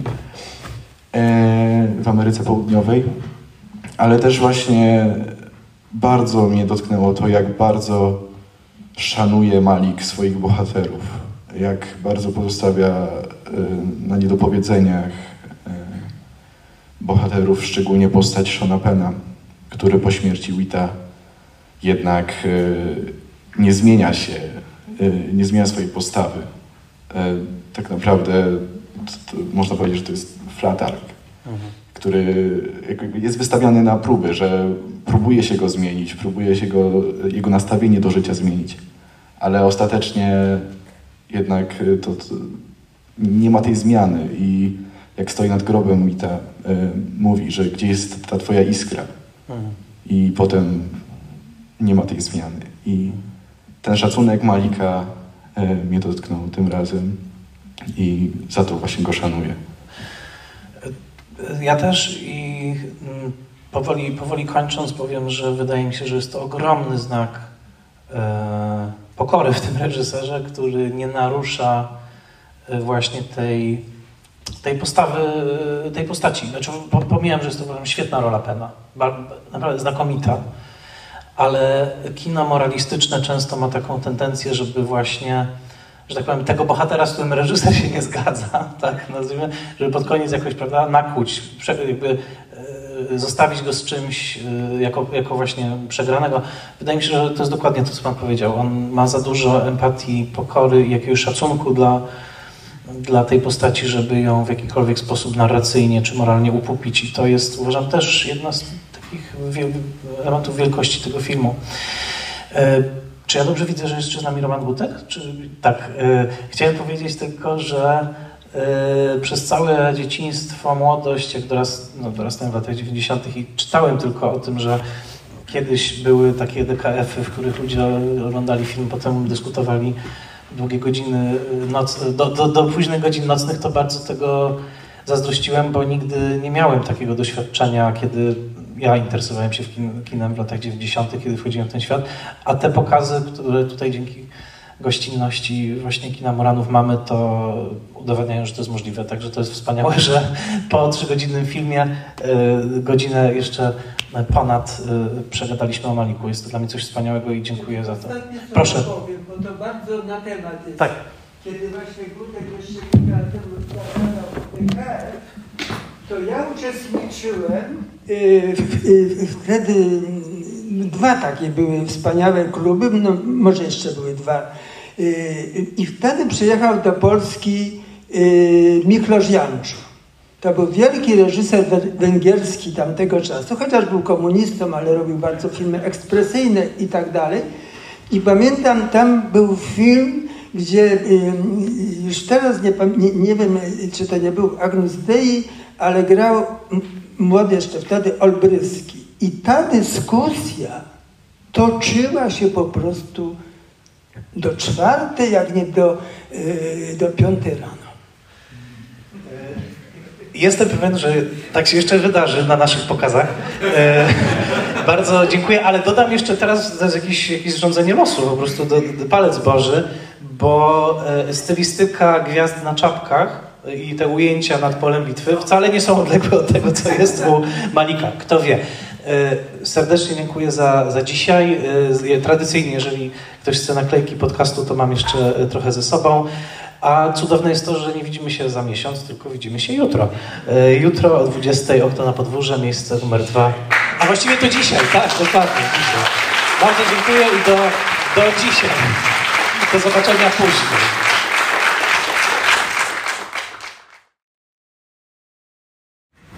Natomiast chcę powiedzieć, że jestem bardzo szczęśliwy e, po kolejnym seansie. Tym bardziej, że e, no, e, cudownie też zobaczyć na tak dużym ekranie, podkreślę. W Muranowie te rozmiary ekranu są dużo, dużo mniejsze. Tutaj naprawdę się poczułem taki zanurzony w tym świecie tego filmu ponownie. Jak zawsze bardzo wiele myśli nowych przyszło mi do głowy.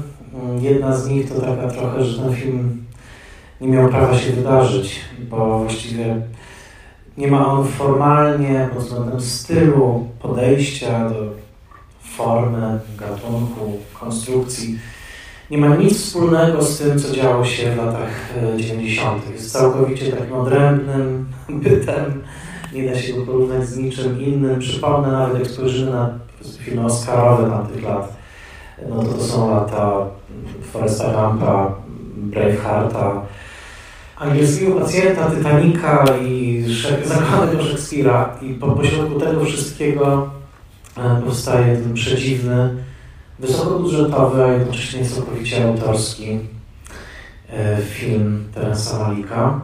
To jedna myśl. A druga myśl e, jest taka, jak już przypominam sobie, też od tego zacznę, bo zachęcam do dyskusji, jestem bardzo ciekaw Państwa zdania i, i każde zdanie jest dobre. To nie jest tak, że spodziewam się samych bananów. Możliwe, że e, film komuś się bardzo nie spodobał. Ale przypomina mi się, przypominają mi się takie czasy no, wkrótce po premierze, tak 99, 2000, kiedy też yy, wiedziałem ciekawością zanurzyłem się w prozę Jamesa Jonesa, w tą prozę, która tutaj była źródłowa.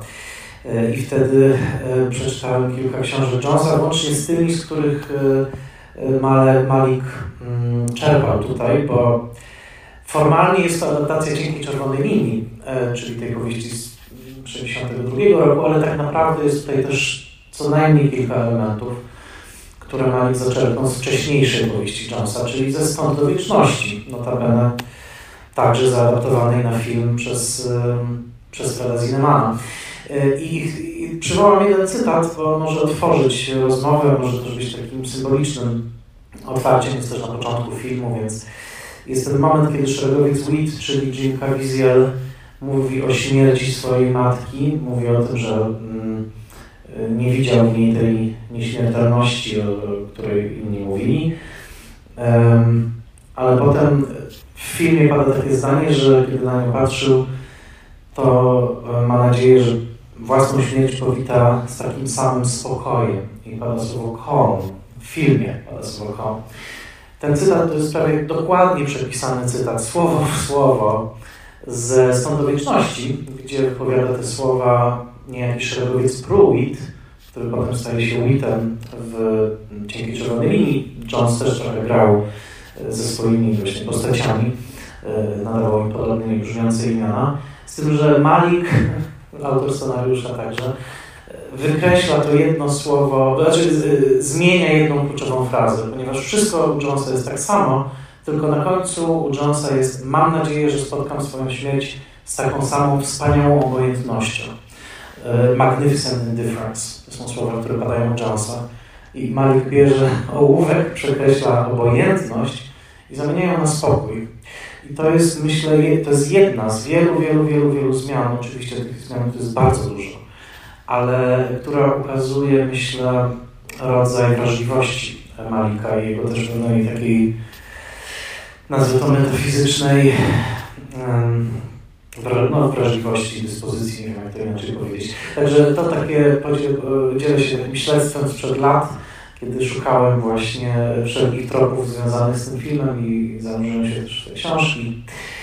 E, ale e, bardzo jestem ciekaw Państwa wrażeń, czy ktoś ma jakąś pierwszą reakcję, może ktoś też wrócił do tego filmu po latach, może ktoś pamięta seansę e, z tych sprzed 25 lat, a może wcześniejszych, sprzed 10, proszę bardzo. Jestem trochę oślepiony, ale widzę, że ktoś głosi się na samej samej górze. Także ja będę bardzo wdzięczny za przeniesienie mikrofonu.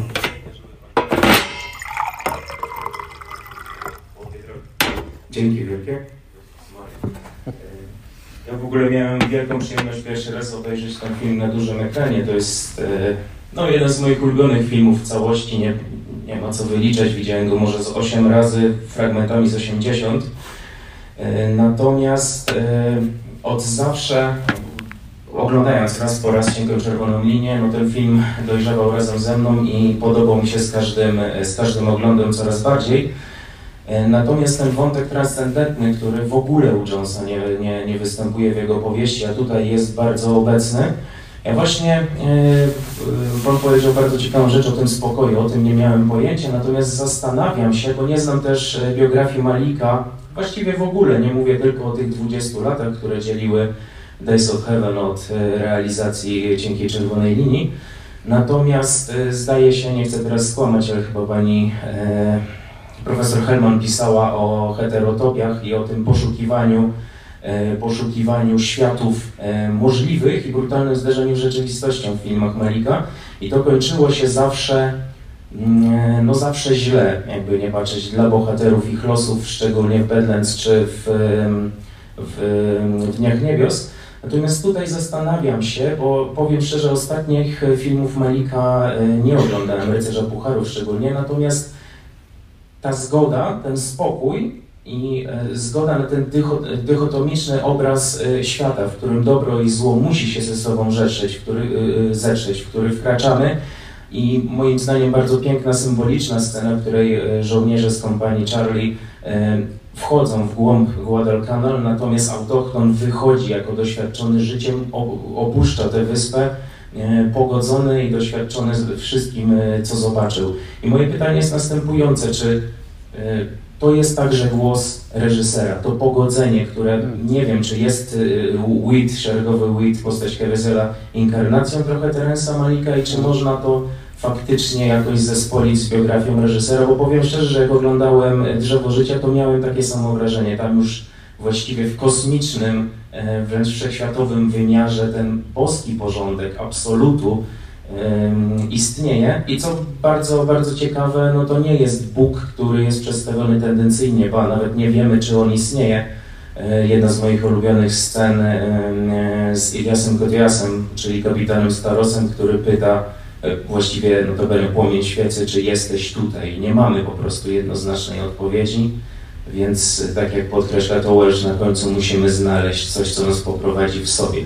Ale to już za dużo dygresji. Natomiast mam już skłaniając się do tego pytania, czy faktycznie Malik jest w tym filmie i to jest jakby obecny jego wyraz e, filozofii, czy, czy, czy Pan może właśnie odpowiedzieć na to? Mhm. E, no, do końca e, na pewno nie, bo, bo Malik uczynił częścią, znaczy nie mogę odpowiedzieć, bo Malik uczynił częścią swojej strategii życiowej, medialnej, że jest trochę niewidzialny dla mediów, tak? To częścią kontraktu jego w tym filmie, znowu, mówię na podstawie zebranych informacji z różnych źródeł i tak się stało, że kiedy ten film wychodził, to tak tylko dopowiem, już wracam do pytania, nie było jeszcze ani jednej książki o Maliku. Tak? Ta, ta, ta, ta, ta, ta twórczość w ogóle nie była jakby tak e, całościowo omówiona. Oczywiście potem, kiedy Malik się uaktywnił i nakręcił całkiem sporo filmów potem, Y, to nagle ten przyrost, że tak powiem, refleksji nad Malikiem był bardzo duży, tych książek już było sporo. I teraz wracam do y, faktu, że przy tym filmie on miał w kontrakcie zapisane, że y, przy reklamie, promocji tego filmu 20th Century Fox nie może używać jego wizerunku. To brzmi jak taki biblijny zakaz. I E, na dodatek on nie udzieli ani jednego wywiadu. I rzeczywiście nie udzielił ani jednego wywiadu, co jest niespotykane w świecie Hollywoodu, no bo jednak jak film powstaje, a zwłaszcza film za, za wiele milionów dolarów, no to wręcz obligowany jest reżyser do tego, żeby mówić o tym filmie, udzielać i tak dalej. Malik zachował do teraz tą, tą medialną niewidzialność, ona czasami jest przełamywana, on się pojawia w niektórych miejscach, ale na przykład nie, nie był w Cannes, żeby odebrać swoją złotą palmę za za drzewo życia właśnie, więc jakby no, chyba jest to jedyny przypadek, jaki mogę pomyśleć w historii ostatniego półwiecza, że ktoś z własnej woli nie przyjeżdża do Kant, żeby odebrać palmę. Znamy przypadki, że nie wiem, ktoś z politycznych nie mógł tam być, ale, ale nie, że ktoś jest na tyle właśnie niewidzialny, skromny, żeby czy, czy może programowo nie chce, nie chce się tak udzielać, żeby tak zrobić. Więc y, pamiętając o tym, że Malik zawsze będzie spowity taką pewną aurą tajemniczości, Wydaje mi się, że po tym seansie dzisiejszym powiedziałbym, że Malik jest rozszczepiony na kilka postaci w tym filmie. Czyli ja tak czuję, tak zestawiając też inne dowody, że on jest tutaj gdzieś pomiędzy Witem, postacią Eliasa Kotiasa, która wysuwa się zdecydowanie na prowadzenie jako, na, jako de facto główny bohater tego filmu. To znaczy właśnie kapitan, któremu najpierw zostaje no, właśnie powierzone to dowództwo, później musi sprostać jakiejś próbie, y, jest, jest ojcowski dla tych swoich żołnierzy, po czym zostaje odwołany. Wydaje mi się, że tutaj jest także bardzo dużo Malika, zwłaszcza jeżeli będziemy pamiętać o 20 latach wymuszonych, wymuszonego milczenia, tego, że no Malik też bywał odwoływany z różnych projektów. Tych projektów naprawdę nie brakowało e, po drodze. Więc on wiedział, co to znaczy tak trochę odlecieć, jak, jak ten Cotillas, który odlatuje pod koniec. E, no i oczywiście trzecim jest Welsh, czyli, e, czyli mm, Chopin. Przy czym ten, ten pojedynek Wita i Welsha jest wręcz archetypiczny, tak? Znaczy to jest właśnie ten sceptyk i człowiek uduchowiony. Takich pojedynków, jak ktoś zauważył, zresztą znajdziemy dużo w twórczości zwłaszcza takich moralistycznie nastawionych twórców, jak Graham Greene czy yy, Krzysztof Zanussi nawet, tak? bo ktoś porównał tutaj to, to starcie do struktury kryształu na przykład. Y, natomiast wydaje mi się, że Malik odnajduje się w transcendentnej wizji świata. Wydaje mi się, że niektóre jego filmy zahaczają wręcz o pewną konfesyjność. Na pewno taką konfesyjność zahacza jego najnowszy film, wciąż nie w Polsce. Uważam od Cienki Czerwonej Linii najlepszy, e, czyli Ukryte Życie, e, Hidden Life. To jest film o prawdziwej postaci, teraz umyka mi nazwisko niestety, ale to był obywatel nazistowskich Niemiec, który odmówił walki, znaczy no, nie chciał walczyć w nazistowskiej armii, tak? Był, mm, odmówił udziału w, w, tym, w tym procederze. E, no i oni nakręcił właśnie film Mali, nakręcił go cały w Europie, zresztą to chyba był jedyny film nakręcony w Europie.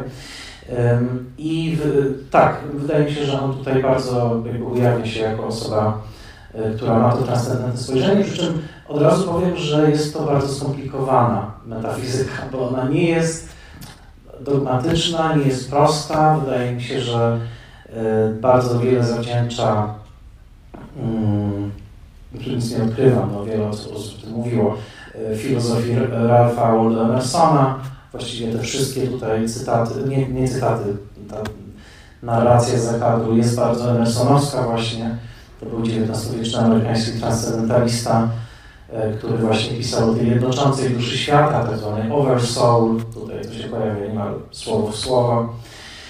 E, a jeżeli chodzi o biograficzne jego różne za, zawirowania, to było ich faktycznie sporo. Mm, dla nas na pewno najciekawszym jest, zawsze opowiadam tą anegdotę, prawdziwa, że Malik, kiedy poszukiwał tych swoich twórczych dróg pomiędzy 78 a 98, to zahaczył także o Polskę, bo w 93 roku doszło do jego współpracy z Andrzejem Wajdą.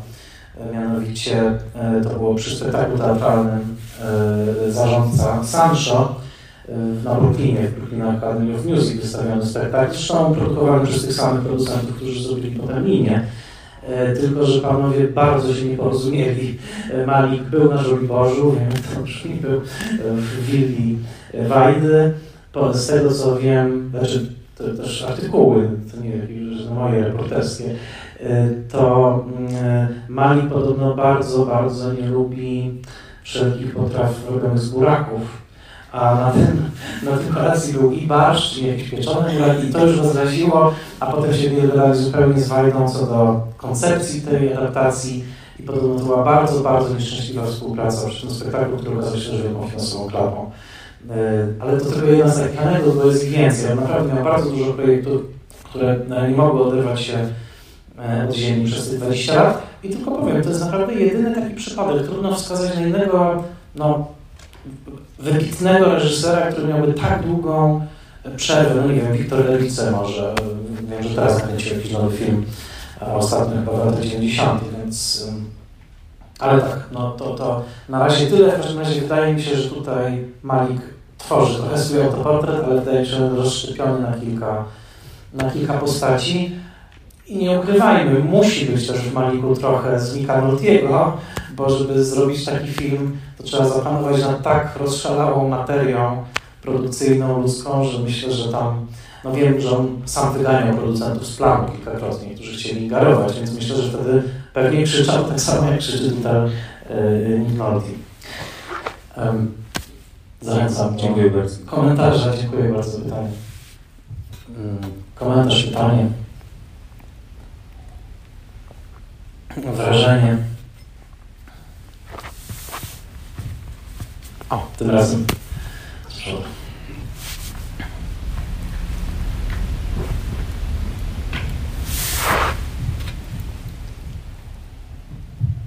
Dziękuję. Ja przyznam się szczerze, że też mam podobną przygodę z tym filmem. E, I pierwszy raz go oglądam na dużym ekranie. Polowałem naprawdę długo e, i cieszę się, że tutaj też e, jestem. Jestem bardzo ciekawy, ile jest osób, czy w ogóle są jakieś osoby, które pierwszy raz ten film oglądają. No to łatwo sprawdzić ile osób. No, bardzo dużo. Zaskoczony Połowa. Cała, prze- tak. E, Panie Michale, już myślałem, że, że będę mógł powiedzieć, że, że takich jak Pan jest więcej, ale jednak jest nas wcale nie tak dużo. Ja jestem ciekawy, bo na pewno tutaj Pan mo- mocno zgłębił ten film. Myślę, że tutaj też osoby, które pierwszy raz oglądają, e, możemy ich uprzedzić, że, że z każdym obejrzeniem e, film ma inne perspektywy e, i widzi się inne rzeczy. I ja też dzisiaj inne rzeczy zauważyłem, myślę, że Pan, pan również, mimo tych kilkunastu obejrzeń. Natomiast zastanawiam się, czy Pan dotarł do takich szczegółów, dlaczego Malik nie, nie zwraca uwagi na te japońskie dialogi w filmie. Znaczy zakładam, że on zwraca i to nie są puste dialogi, natomiast e, nie pokazuje ich widzom.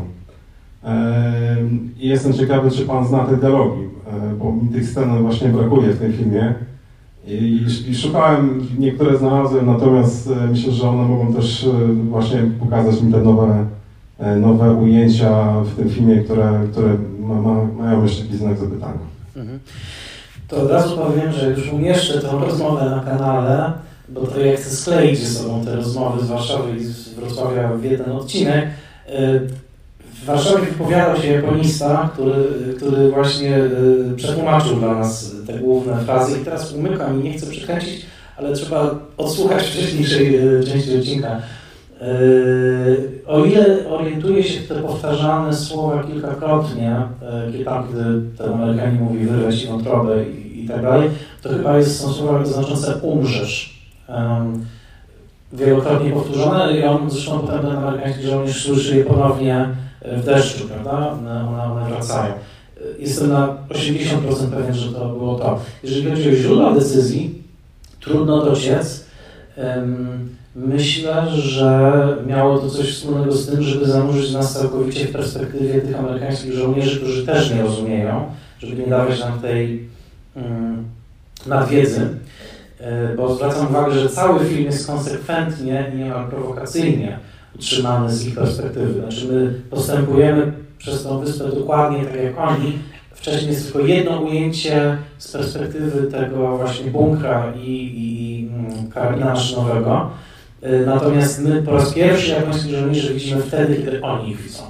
I jakby to jest bardzo tutaj konsekwentnie utrzymane, więc myślę, że chodziło też trochę o ten efekt. No dodam, że nie jest tłumaczony też grecki, y, którym posługuje się kilka razy postać Starosa, czyli Eliasa Kotiasa, y, chyba że sam Nolte to tłumaczy, cytując fragment z Homera. Więc znowu jest tak, że on Malik zostawia nas z tym wrażeniem, jakie pewnie mogli mieć ci, y, ci zwykli żołnierze. Przy czym to też jest ciekawe i to też pokazuje, tak przypomnę, zwrócę uwagę, na ten ołówek Malika, który niektóre rzeczy wykreśla, niektóre dopisuje. Staros, czyli postać Kotiasa tutaj, jakby bardzo y, zależało Malikowi właśnie na tym, żeby on był Grekiem. W powieści on jest y, Żydem nazwiskiem Stein. Tutaj on zmienił go na Greka, obsadził Kotiasa, który ma też y, korzenie greckie i grecką urodę. Y, Wydaje mi się właśnie po to, żeby przywołać tego Homera. To znaczy, jakby to jest dokładnie po to, żeby przywołać najwcześniejsze, że tak powiem, nasze narrację, to znaczy narrację oczywiście Iliady, czy, czy jedne ze źródłowych, mm, opiewające wojnę. Tutaj ta róża na palca Juszaka to jest właśnie cytat z Iliady. Więc w kulturze wychowanej właśnie w tej kulcie, w tym kulcie heroizmu, tym mocniej wybrzmiewa sprzeciw Welsha, który mówi, że to wszystko jest kłamstwem, wszystko jest walką o własność, mówi property, mm, to wszystko jest walka o własność. I to też jest interesujące, że Malik, któremu zapewne, tak mam intuicję, pewnie bliżej jest trochę do Wita, zostawia jednak ostatnie słowo Welshowi w tym filmie. To jest bardzo paradoksalny wybór, bo film, gdyby miał się zakończyć na takiej kiczowatej trochę nucie, która w, w późniejszych filmach nie jest obca Malikowi, od razu powiem, ja mam duży problem z wieloma aspektami drzewa życia na przykład, e, to by zakończył na tym pływającym ujście pod wodą, prawda, kiedy doświadcza jakiegoś takiego, powiedzmy, w niego wstąpienia.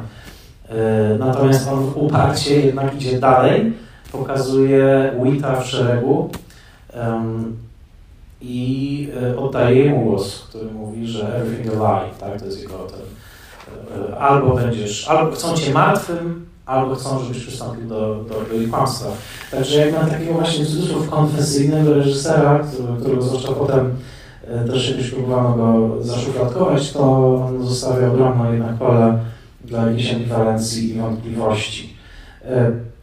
Dodam też, że nie wszystkie filmy Malika potem dotarły do nas do Polski, bo one jednak no, są raczej niszowymi filmami. Król Pucharów nie był u nas wyświetlany. E, film To the Wonder potem wszedł na DVD jako wątpliwości. no, no nie, nie, mamy takiej ciągłości recepcji Malika, a Hidden Life w ogóle do nas nie weszło. Swoją drogą To The Wonder, film, który bardzo lubię, o wiele bardziej niż Drzewo Życia, e, to jest ostatni film, jaki w swoim życiu zrecenzował Roger Ebert, czyli legendarny, może najsłynniejszy amerykański e, krytyk, który napisał e, tę recenzję, o ile się orientuję dokładnie w dniu, w którym zmarł, ogromne tysiące recenzji, które napisał, a ostatnia była właśnie z tego filmu ale to tylko taka anegdota. Znowuż, e, może e, zachęcam i tych, którzy widzieli 20 raz, i tych, którzy widzieli pierwszy raz. E,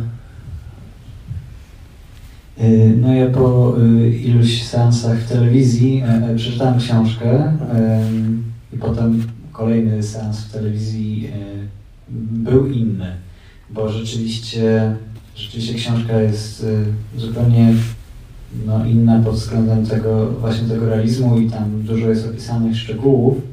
E, jest taka bardziej linearna ta akcja powiedzmy. E, I potem jak oglądałem y, właśnie film, to e, to mi się wtedy mniej podobał, tak zaraz po przeczytaniu książki. Właśnie Miałem problem z tym, że on jest strasznie wybiórczy w kwestii tego, które sceny zawrzeć, a które nie, e, że, czasami jest e, jakiś chaos właśnie w, w tej chronologii, że jakoś trochę banału sobie tam zobaczyłem w tych, w tych scenach, strasznie takiej poetyki poetyckiej.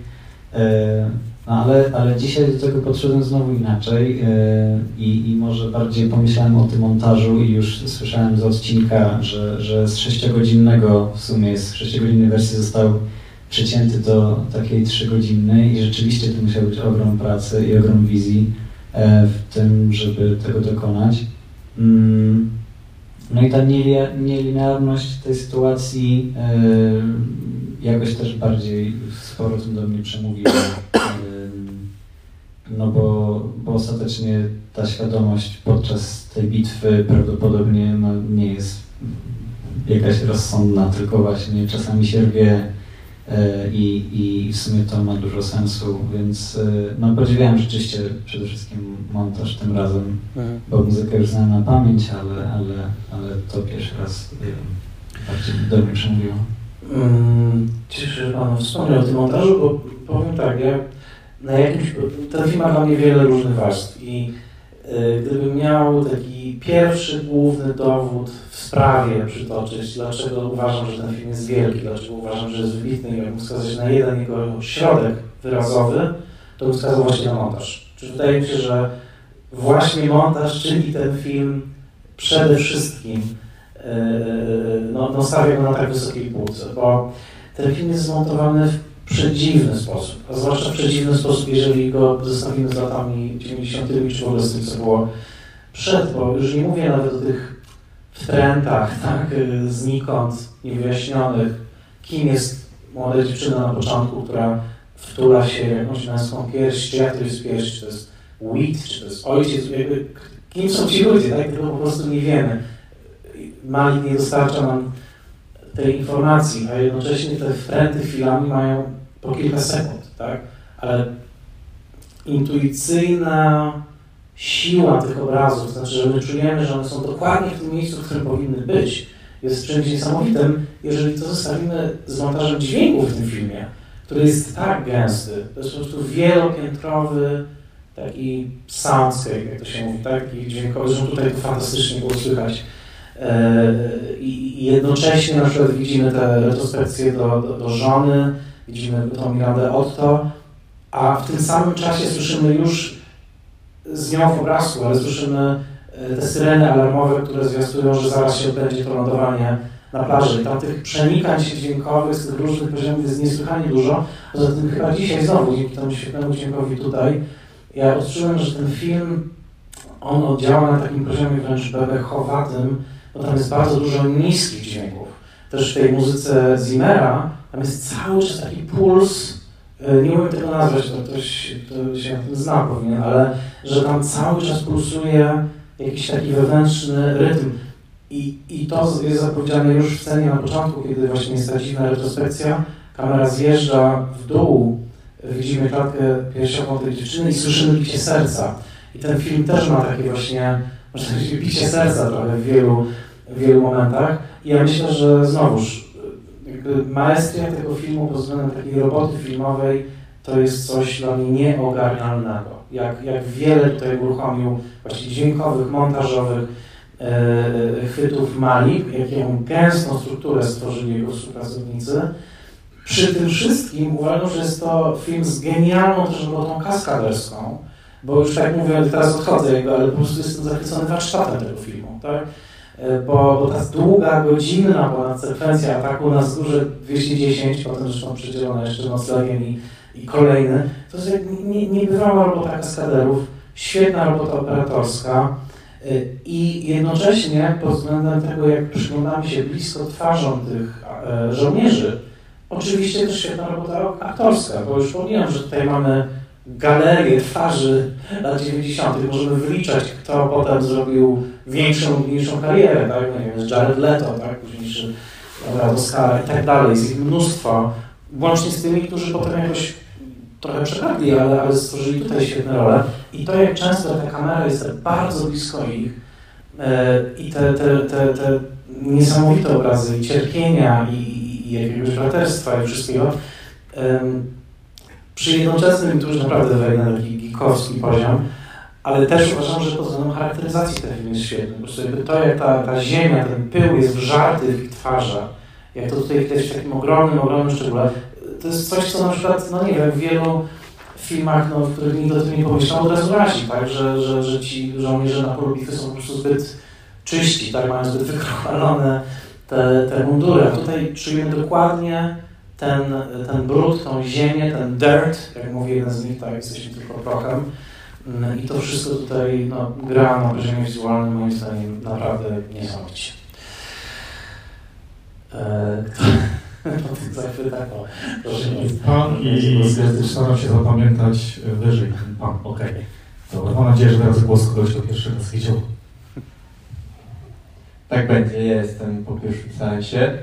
Eee, i mogę chyba tylko powiedzieć, że właśnie jestem pod ogromnym wrażeniem tego filmu, ale jeszcze nie jestem w stanie go syntezować i jakoś sobie przetłumaczyć. Nie wiem też, czy czuję potrzebę, ale yy, na pewno jestem pod ogromnym wrażeniem tego, jak Malikowi się udaje zrobić film tak poetycki, tak yy, zanurzony w, w jakiejś takiej, w takim metafizycznym uduchowionym spojrzeniu i jednocześnie te właśnie monumentalne sekwencje natarć, y, jak, y, czy, czy strzelanin i, i różnych innych kaskaderskich, kaskaderskich wyczynów tego nie burzą, bo to oko kamery, mam wrażenie, jest cały czas mm, tak blisko tego ludzkiego doświadczenia i ono czasem sobie odlatuje właśnie w sferę, sferę taką egzystencjalną, czy właśnie mamy te przecięcia do wspomnień, te, te flashbacki, które to, to wszystko ogląda się jak, jak po prostu taki audiowizualny zapis doświadczenia.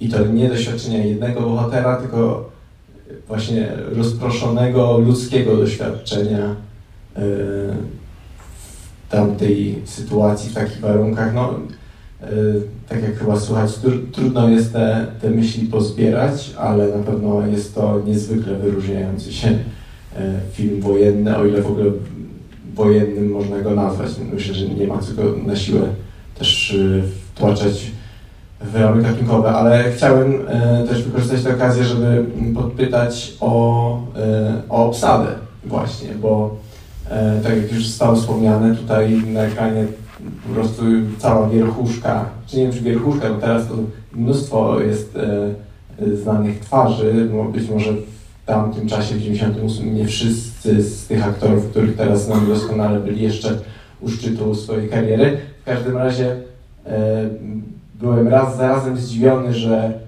tutaj w filmie się nagle pojawia Woody Harrelson, ale gra tam tylko 15 minut. Później mamy Jareda Leto na 4 minuty, George'a Clooney'a na 40 sekund i tak dalej, i tak dalej. I, i, i zacząłem się zastanawiać, czy, czy po prostu w 98 już każdy chciał zagrać u Malika, nieważne na jak krótko, czy też Malik e, zastawił jakąś pułapkę na aktorów i każdemu obiecał bardzo znaczącą rolę w swoim filmie, a później w montażowni e, wyszło na to, że, że wielu e, dostały się, że tak powiem, ochłapy.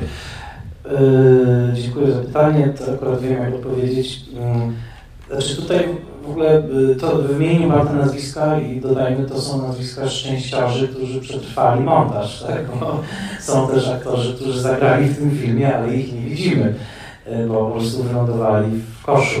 E, wiem, że Martin Sheen na pewno był takim aktorem, co najmniej kilku, jest, jest, ta lista jest długa. Jednocześnie wiemy na pewno, że intencją Malika na początku było to, żeby w tym filmie raczej byli nieznani aktorzy. To jest, to jest ważne, że jego priorytetem było, żeby to jednak były głównie nieznane twarze. To był drogi film, tak? Jakby, jak, no, to w ogóle najdroższy film w karierze Malika. E, warunkiem, żeby Fox zgodził się to dystrybuować, żeby się trochę się dorzucił, było właśnie to, że muszą być tu znani aktorzy. I, i to, to, to jakby, ja zawsze mówię, że nawet te moje naj, najukochańsze filmy, w ogóle nie ma filmów bez skazy, każdy film ma jakąś rysę gdzieś, która na tym polega ich organiczność i piękno, to tutaj tą skazą pierwotną jest to właśnie, że, że, że to był trochę taki, taki przykaz. Natomiast y, dezynwoltura, z jaką podszedł do tego Malik, to znaczy, że owszem, no było wielu nazwisk, z nazwiskiem, ale nie wszyscy dotrwali do finalnej wersji, pokazuje, no, że on z jednej strony przełknął tą gorzką pigułkę, ale następnie zrobił tak, jak, tak jak chciał. Znaczy myślę, że ze znanych twarzy tutaj to, to jeden moment jest cringe'owy, nie dlatego, że to jest zły aktor, tylko dlatego, że tak bardzo odstaje i tak późno się pojawia, to jest oczywiście klubem. Tak? Pamiętam, że w momencie, kiedy ten film wchodził, to było myślę nawet bardziej szokujące niż teraz, bo teraz to już jest jakiś nobliwy pan, ale wtedy no, jednak to był szczyt popularności ostrego dyżuru tak, i tak dalej. E, natomiast niektórzy z nich uważam świetnie sobie poradzili. Tutaj ta mała w sumie rulka bardzo popularnego w Stanach, może bardziej niż w Polsce, Johna Cusacka, który z taką niedowierzaniem trochę słucha e, tej tyrady Milka Lordiego o tym, że no to ty nie rozumiesz, bo ty masz swoją wojnę, a ja 15 lat czekałem na tą wojnę, to myślę, że Cusack idealnie zagrał tą zdumioną ciszę, tak? która w tym momencie jest chyba najlepszą, najlepszą reakcją. E, natomiast tak, no jak pamiętam do dzisiaj plakat tego filmu, e, zresztą chyba był międzynarodowy, e, wszędzie, wszędzie ten sam, znaczy właśnie kilka tych mm, hełmów, twarzy, oczu wyzierających za nich i ta długa lista tych nazwisk, oczywiście z Cluneyem gdzieś tam dosyć wysoko, no co jest absurdem, no. On jest chyba tutaj w napisach nawet tak dosyć wybity, a przecież pojawił się na ten jeden przebłysk, ale dopowiem, że to też świadczyło o tym y, na płycie Blu-ray z tym filmem są castingowe sesje do tego filmu i rzeczywiście było tak, że każdy chciał zagrać Malika, dlatego że aktorzy amerykańscy wtedy wiedzieli, że taka okazja może się szybko nie powtórzyć. No, kolejne 20 lat nikt się nie spodziewał, że potem Malik zacznie te filmy po prostu y, robić prawie co drugi rok. Natomiast to pokazuje też trochę ogrom tej mitologii lat 70., to znaczy ci młodsi aktorzy w latach 90. na pewno zazdrościli kolegom z lat 70., bo przecież no, to była taka era heroiczna, tak? gdzie był i ojciec chrzestny, i rozmowa, i taksówka, czyli pięć łatwych utworów i możemy to wymieniać w nieskończoność, a no, całe lata 80. były maksymalnie skomercjalizowane. To była era Spielberga z podznaku Indiana Jonesa. Pod pewnymi względami ta era się jeszcze nie skończyła, zaraz będzie piąty Indiana Jones. No i tutaj nagle Mali powraca, tak? Po 20 latach, no to musi być coś, coś niezwykłego, tak? Jeżeli on jeszcze dostaje duże pieniądze na film, no to to jest po prostu bardzo niezwykła okazja. Więc pewnie oni też byli bardzo wygłodniani tego. Pamiętam, że jednym z tych aktorów na tych taśmach na płycie Blu-ray był też Philip Seymour Hoffman, też, no zresztą wielu mm, słynnych aktorów wtedy się o rolę ubiegało. Także trochę przymus, a trochę Malik robi tak po swojemu. Pan się zgłaszał? Okej, okay, to Troszeczkę już e, zdążyła paść odpowiedź na pytanie, które chciałem zadać przed chwilą, e, bo tak właśnie e, słucham trochę o kulisach e, powstawania tego filmu, który e, widziałem pierwszy raz i no mamy i plejady gwiazd, i wspaniałą muzykę, i mm, ogromny rozmach tych scen wojennych. Nagrywane to jest i w Australii, gdzieś na Wyspach Solomona, no, generalnie potężny budżet, wszystko dopracowane w największych szczegółach. Film, który, jak już nawet dzisiaj tutaj padło, trochę jest dziwny, a przynajmniej kontemplacyjny i zupełnie niepasujący do tych czasów, w których y, ma premierę. No i może dość banalne pytanie mi y, chodziło po głowie, ale jak to w ogóle się stało, że y, Malik dostał budżet na ten film i że on w ogóle powstał? Po takiej przerwie, przecież po 20 latach, kiedy on niczego nie zrobił, troszeczkę mógł E, popaść zapomnienie i nagle powstaje coś tak monumentalnego właściwie. Mhm.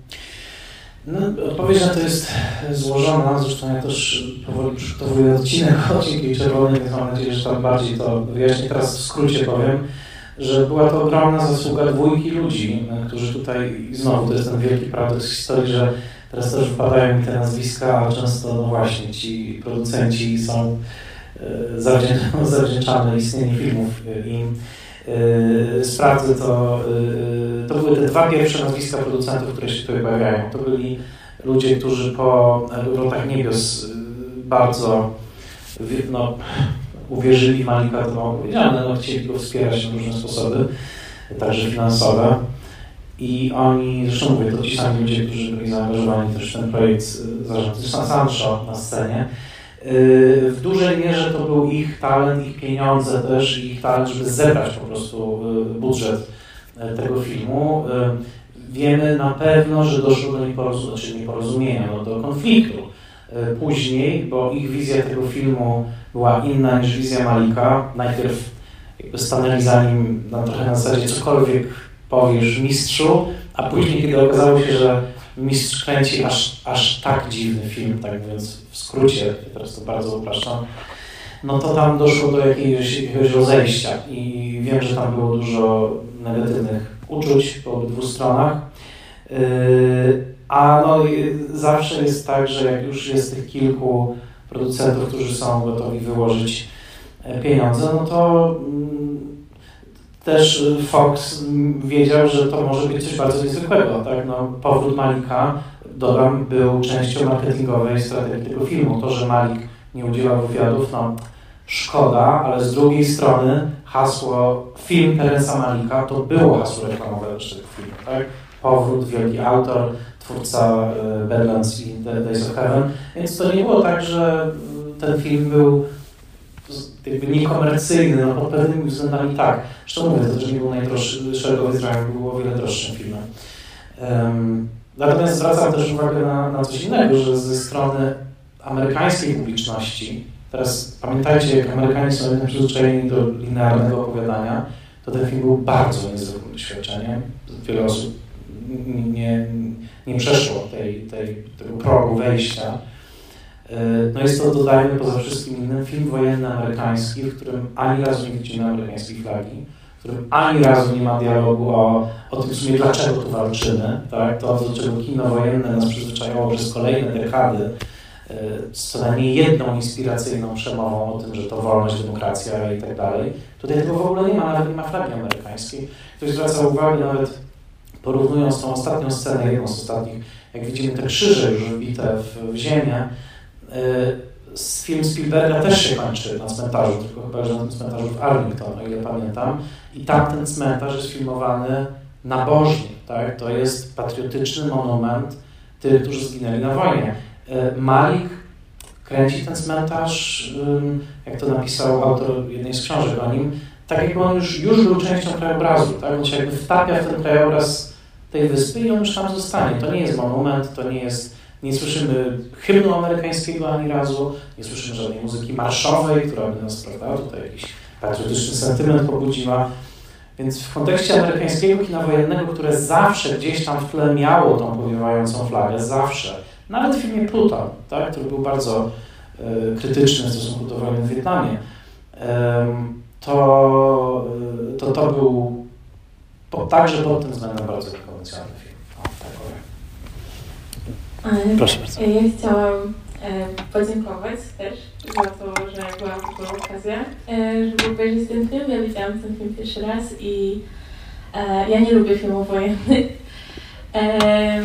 ale tutaj to, co mi się bardzo podobało, to też przy okazji chyba pierwszy film Malika, jaki wyglądał, co mi się bardzo, bardzo podobało, to były te przybitki na naturę i zwierzęta i to taki Wydaje mi się, że to było takie y, przypomnienie o jakimś takim głębszym sensie po prostu życia, jaki idzie razem z tym, y, z, z tą y, taką refleksją, którą się ma, kiedy się idzie pod, pod ostrzał tak naprawdę.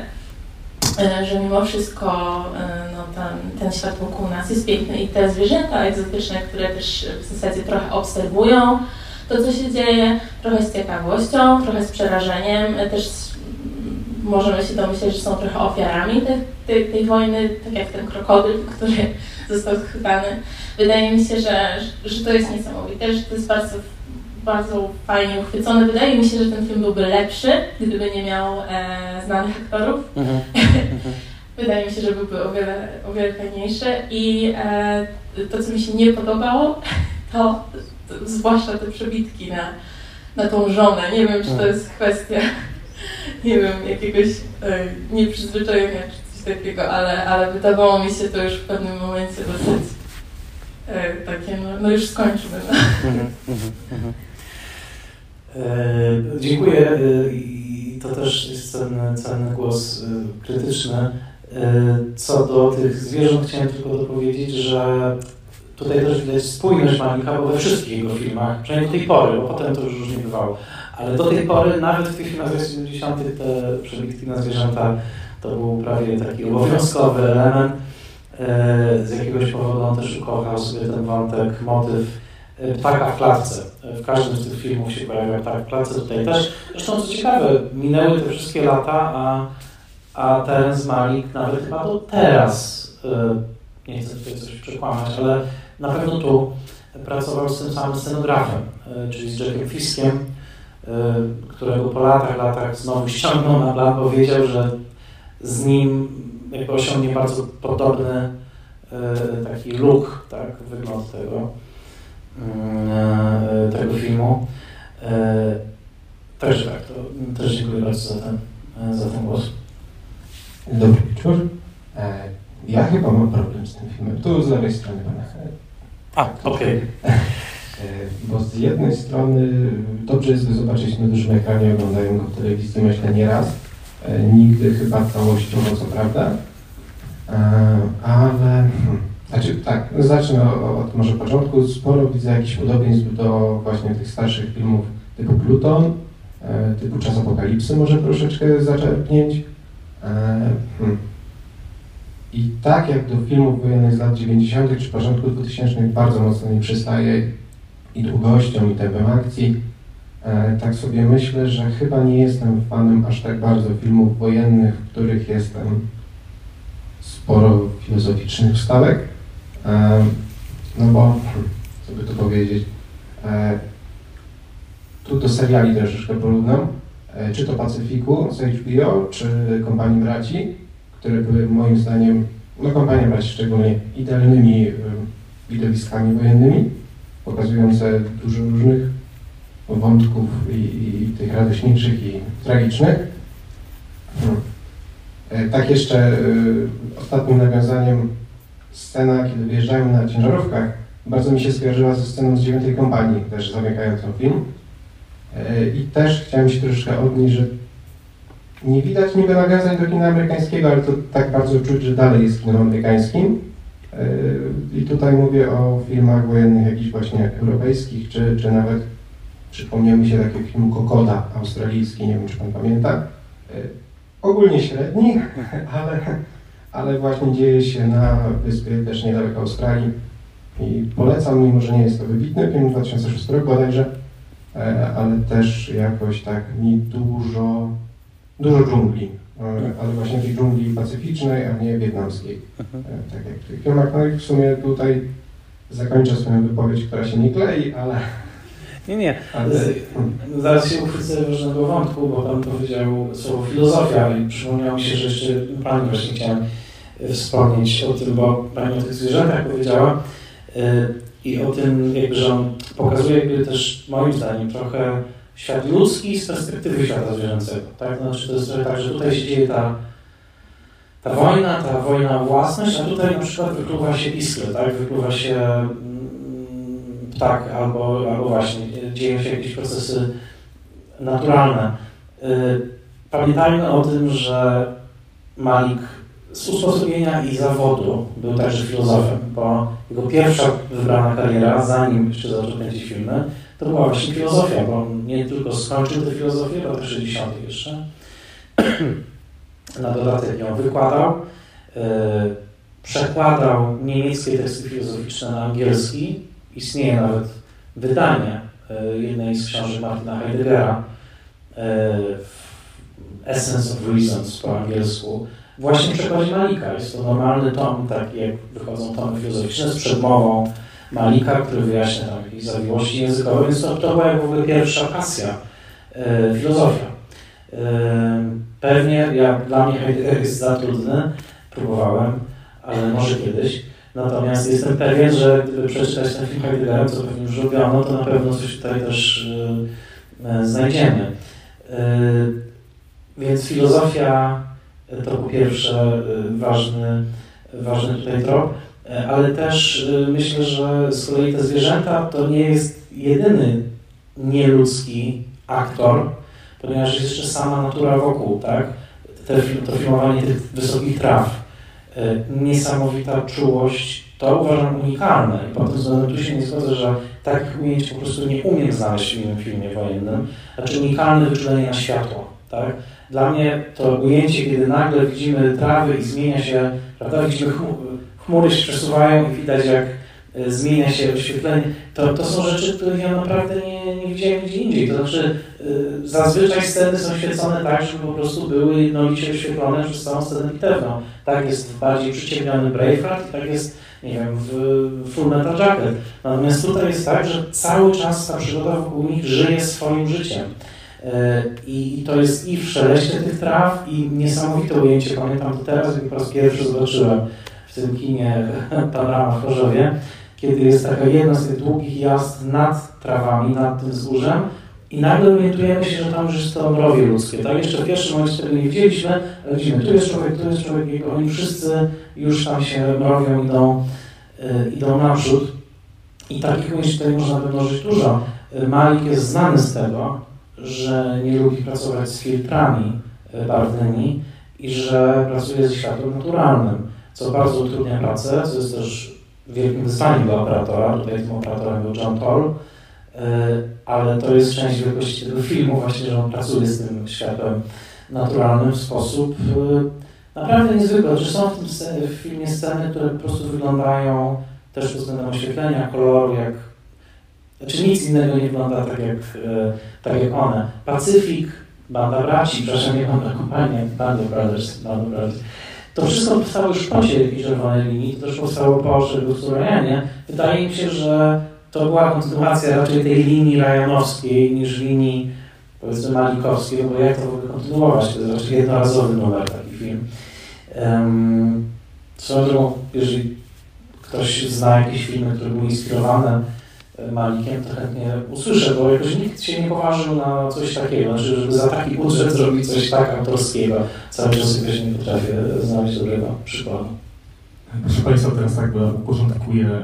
Trochę zgłoszenia przyjmowałem, notowałem w trakcie, więc teraz Pan Niebieski, później Pan z pierwszego rzędu, a później zrobimy na znak Michała zgłaszanie się i wtedy kto pierwszy, ten lepszy. Hej, proszę bardzo. Dziękuję, dziękuję. Pytanie techniczne. Pan mówił o ujęciach. Ja uwielbiam Malika w wielu filmach. I jeśli uwielbiam Malika, uwielbiam właśnie te fotografie, te ujęcia. Ale jeśli się nie mylę, prawie każdy film ma innego operatora. Czy to Days of Heaven, The New World, Hidden Life, dzisiejszy. Jak pan widzi tę współpracę reżyser-operator? Mhm. Bardzo dobre pytanie, ale nie do końca tak jest, bo od pewnego momentu on ma już stałego operatora, znaczy jest nim Emanuel Lubecki, od chyba właśnie Drzewa Życia, jeżeli się mylę. Nie wiem, czy Film Life też jest Lubecki. Ale tak, we wcześniejszych mamy różnych operatorów, to jest prawda. Nawet w of Heaven mamy dwóch operatorów z bardziej skomplikowanych powodów. Natomiast znaczy, jest taki cytat z Malika, nie ma dużo cytatów z Malika, ale trochę jest, bo jednak na początku kariery trochę tych wywiadów udzielił w latach 70. I jest takie jedno zdanie, które jest kluczem do wszystkiego. Mianowicie on mówi, chcę filmować obrazy, jakich jeszcze nikt nie sfilmował. Chcę, żeby wizualnie tworzyć obrazy, których nikt jeszcze nie widział. I to jest prawda. Znaczy ja uważam, że rzeczywiście on tworzy obrazy, których wcześniej nie było. Kolor, światło, ten świat naturalny wokół. Czasami potem zaczął też eksperymentować z cyfrowymi efektami, odsyłam do pierwszych 20 minut Tree of Life. Natomiast przypomnę, że w Days of Heaven on kręcił tylko, mi się wydaje zawsze, że to jest remiczy, tylko w magicznej godzinie, ale przede wszystkim w tej magicznej godzinie, czyli kiedy słońce już się schowało, ale jeszcze jest trochę jasno. Ja naprawdę polecam obejrzenie Libańskich Dni w dobrej kopii Blu-rayowej, cudownie by było też na dużym ekranie, bo to jest film powalający swoim pięknem, po prostu. Takich zdjęć nie ma w żadnym innym filmie jak tamten.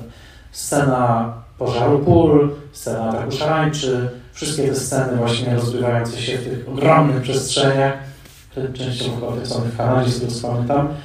No, niezwykłe światło, niezwykłe piękno, i to, co on też bardzo uszanował tam, mianowicie, że jeszcze nie ma epoki tak do końca zelektryfikowanej i wnętrza są ciemniejsze niż zewnętrza i to tutaj też jest pięknie pokazane w tej scenie, w tej pagodzie, kiedy Witt rozmawia z Welshem, jakby wszędzie na zewnątrz jest jasno, a oni się tak przedzierają trochę przez taki półmrok tej, tej pagody.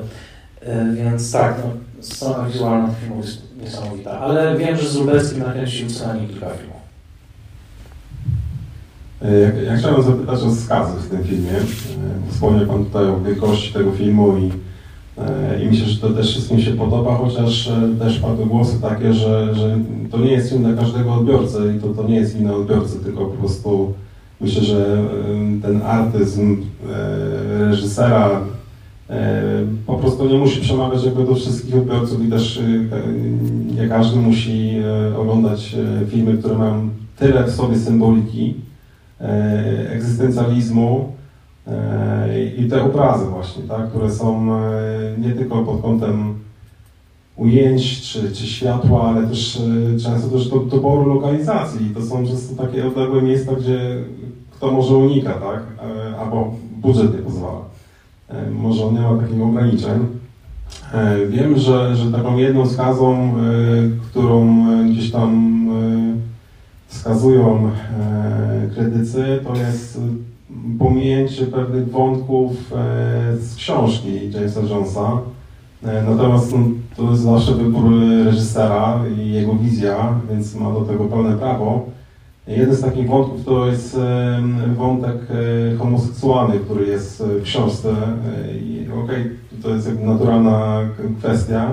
On to pokazał chociażby w takim jednym ujęciu, gdzie dwóch tubylców trzyma się za rękę. E, natomiast e, no pytanie, czy, czy, czy słyszał Pan o jakichś innych zarzutach do Malika w tym filmie? Bo ja, ja do obsady się nie czepiam. To, że ktoś jest e, słynny, uważam, że tutaj każdy zagrał dobrze i ciężko tutaj się do kogoś przyczepić, że, e, że się komuś coś nie udało. E, no więc pytanie, czy Pan o jakichś innych skazach i zarzutach do Malika słyszał? Oczywiście, że tak. Oczywiście, że tak. E, główne zarzuty wobec Malika, e, które można by... Ja wysnuję jeden nawet do tego filmu. Znaczy, wydaje mi się, że ten, ta narracja z kadru jest nierówna. Wydaje mi się, że są lepsze i gorsze e, te monologi. Po prostu uważam, że czasami one ocierają się o banał. Są, mówię, czasami są super, czasami są średnie. To był też późny pomysł w tym filmie. W pierwszej wersji scenariusza nie było tych, narracji, chociaż bo w poprzednich filmach Monika zawsze narracja zakładu była. Ale tak, no, najczęstszym zarzutem wobec Monika jest y, jego całkowity brak zainteresowania y, jakby politycznością y, Stanów Zjednoczonych. Tak? To znaczy tutaj nie mamy, w Jonesa mamy całą tą społeczną, polityczną no, tkankę, to znaczy mamy Wheat jest rasistą w książce, tak?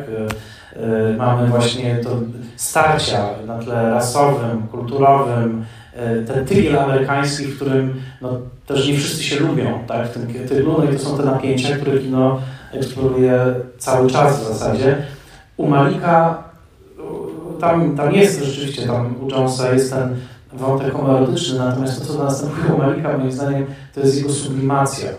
Tak jak w ogóle następuje w tym filmie sublimacja erotyki bo to jest chyba jedyny film wojenny, w którym e, nie ma ani jednego sprośnego żartu żołnierskiego, powiem tak. No jeżeli wystarczy sobie obejrzeć Full Metal Jacket na przykład, tak? albo inne, albo nawet Czas Apokalipsy, tutaj cała ta sfera zmysłowa zostaje absolutnie sublimowana.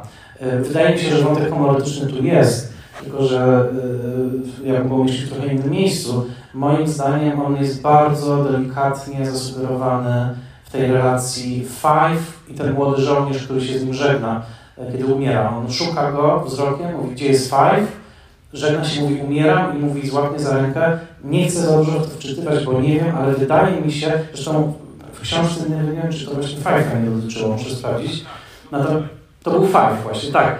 Czy, ale to, czy, moim zdaniem tutaj jest ten wątek, tylko że on jest sublimowany i jest pokazany w takim kluczu, powiedziałbym, romantyczno, wzniosło Whitmanowskim, tak jak jest poezja Walta Whitmana, to on to na, na tym rejestrze e, pokazuje.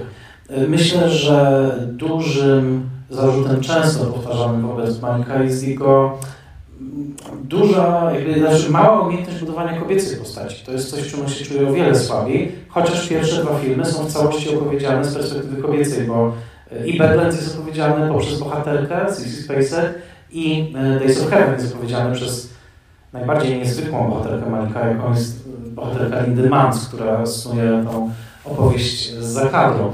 Ale wydaje mi się, że Pani reakcja też tutaj na tą właśnie postać żony y, jest uzasadniona, bo Malik bardzo ma dużą skłonność do ikonizowania tych kobiecych postaci. Zresztą to jest taka, czyli jakby traktowanie ich niemalże jako symboli, a nie jako żywych ludzi. Y, to u niego się zresztą potem przerodziło w pewną manierę, bo nawet autoparodię w niektórych filmach, po, jakby, potem już było tylko kwestia, w którym momencie filma Malika nowego pojawi się y, kręcąca się w zbożu kobieta, tak? bo to jest taka ulubiona figura, tak?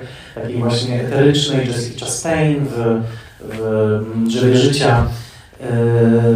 Natomiast tutaj akurat ja uważam, że te komponenty się ze sobą świetnie zrastają. Także poprzez to, że tak naprawdę te wszystkie retrospekcje to jest to, co Ben Chaplin ma w głowie. W sensie to jest jego wizja, jego żony. A jak się dowiadujemy pod koniec, jego żona żyła zupełnie innym życiem. On jej nie znał. Żyła życiem ukrytym. Wypowołała się na tytuł ostatniego filmu. Więc to jest jego projekcja, to jest jego fantazja. Ale tak, myślę, że Malik na całej tej przestrzeni swoich filmów si takich silnych, pogłębionych postaci kobiecych ma o wiele mniej niż męskich.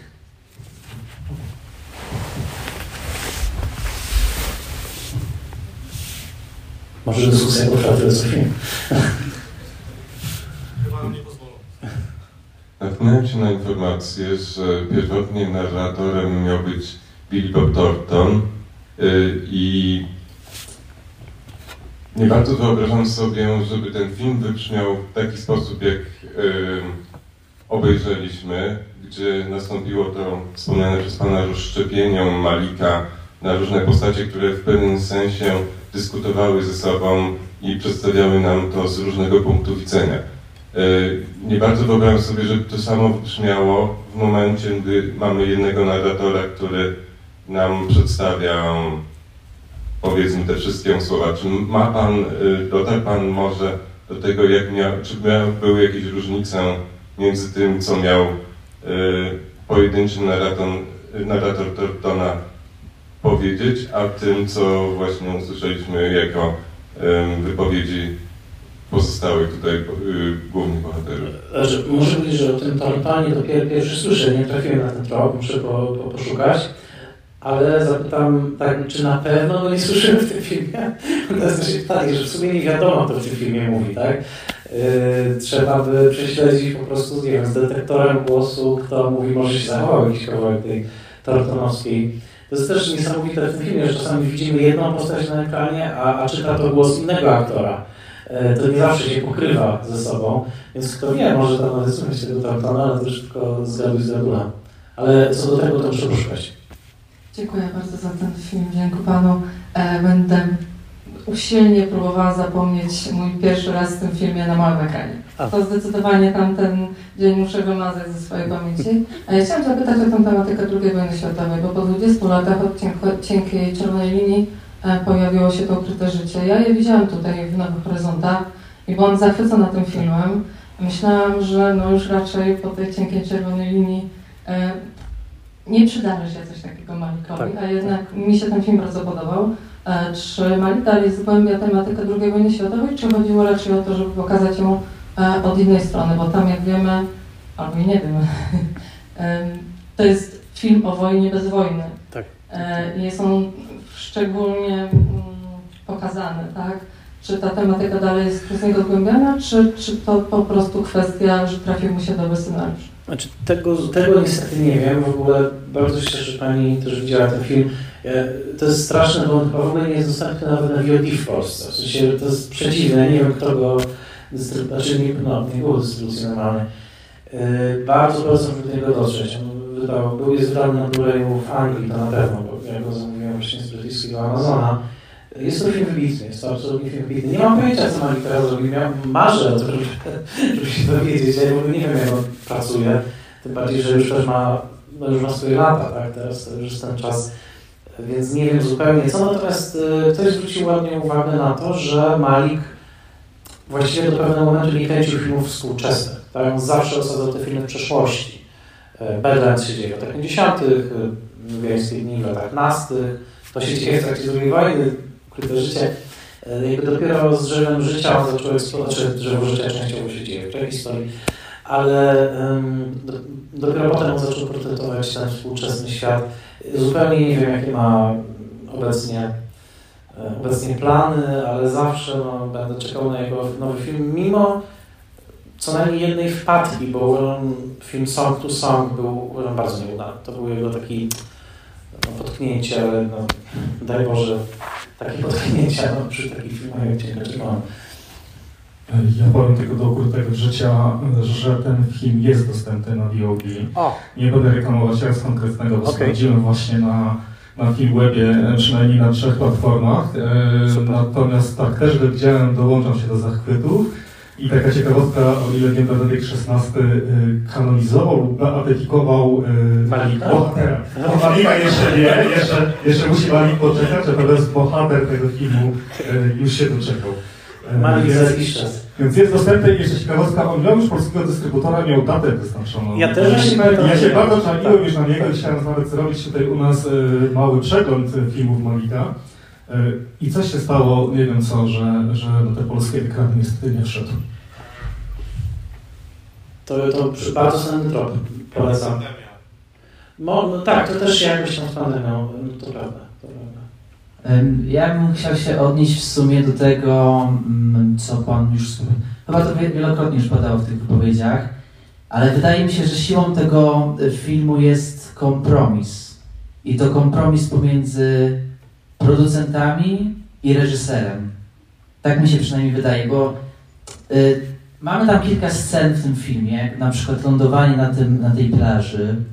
Mamy tam na przykład sceny y, typowo takie y, wojenne i wydaje mi się, że to jest zasługa producentów bardziej, że oni y, jakby naciskali na Malika, żeby te, te sceny osadzić, które będą po prostu takie, no na przykład przywodzące tego szeregowca Ryana. E, A z drugiej strony mamy tego właśnie Malika, który jest tym reżyserem takiego kina autorskiego.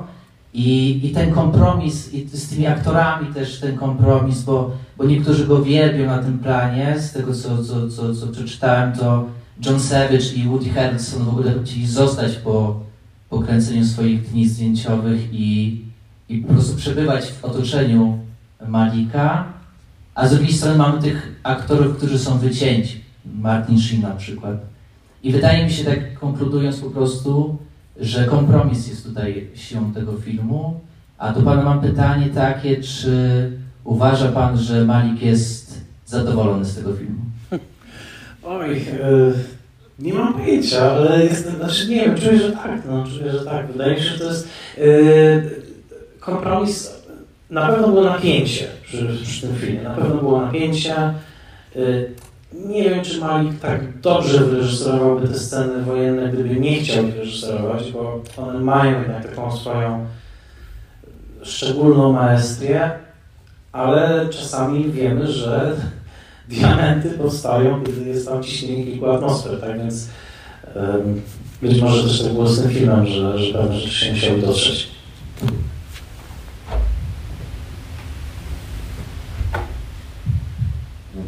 Będę miał naiwne pytanie, natomiast y, to nawiązujące y, pośrednio i bezpośrednio do tego, co mówili moi przedmówcy, tutaj Pan powiedział o tym kompromisie pomiędzy e, żądaniami wytwórni a wizją autorską.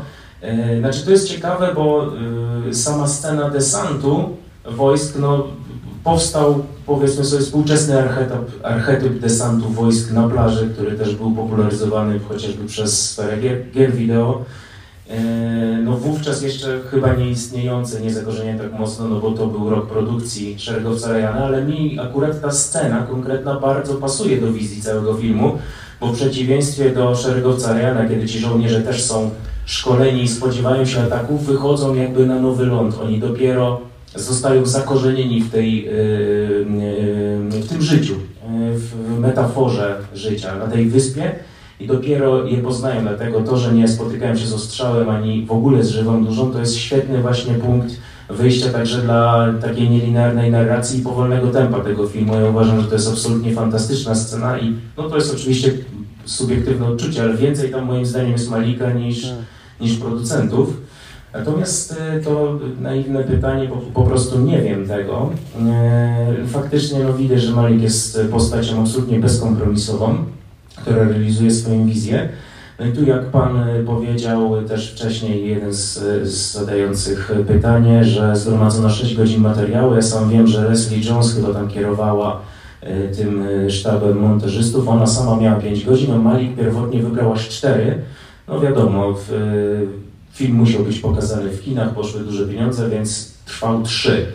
E, To nie był co prawda wielki blockbuster, ale jednak miał e, jakieś tam zarobki, miał te 7 nominacji do Oscara, zdaje się, że był po drodze też e, Berlinale, Niedźwiedź i Mam pytanie, czy Panu coś wiadomo o ewentualnym Director's Cut, czemu nie powstał, albo czy ewentualnie te wycięte sceny to była kontemplacja przyrody, bo ja czytałem, że on po prostu czekał też na to doskonałe światło i potrafił w trzech porach dnia realizować sceny, które później włączał do filmu. I czy wiadomo coś, nie, chociażby na bazie notatek, albo, albo nie wiem, jakichś zapisów, czy nawet komentarzy twórców, czy była chociażby planowana wersja bardziej autorska, że się tak wyrażę? Y, Nic mi o tym nie wiadomo, poza tym, że fantazjowałem nim wiele razy. To znaczy, ja chciałbym, żeby wyszła taka Director's Cut, ale nie ma nawet, no, ja nie dotarłem do żadnego śladu, żeby tak było. Dlatego też domyślam się, że być może, wiem też, wiesz, bo musimy powoli kończyć, bo widzę Twoje znaki, także jeżeli będą jeszcze jakieś pytania, to możemy jeszcze na, na zewnątrz porozmawiać.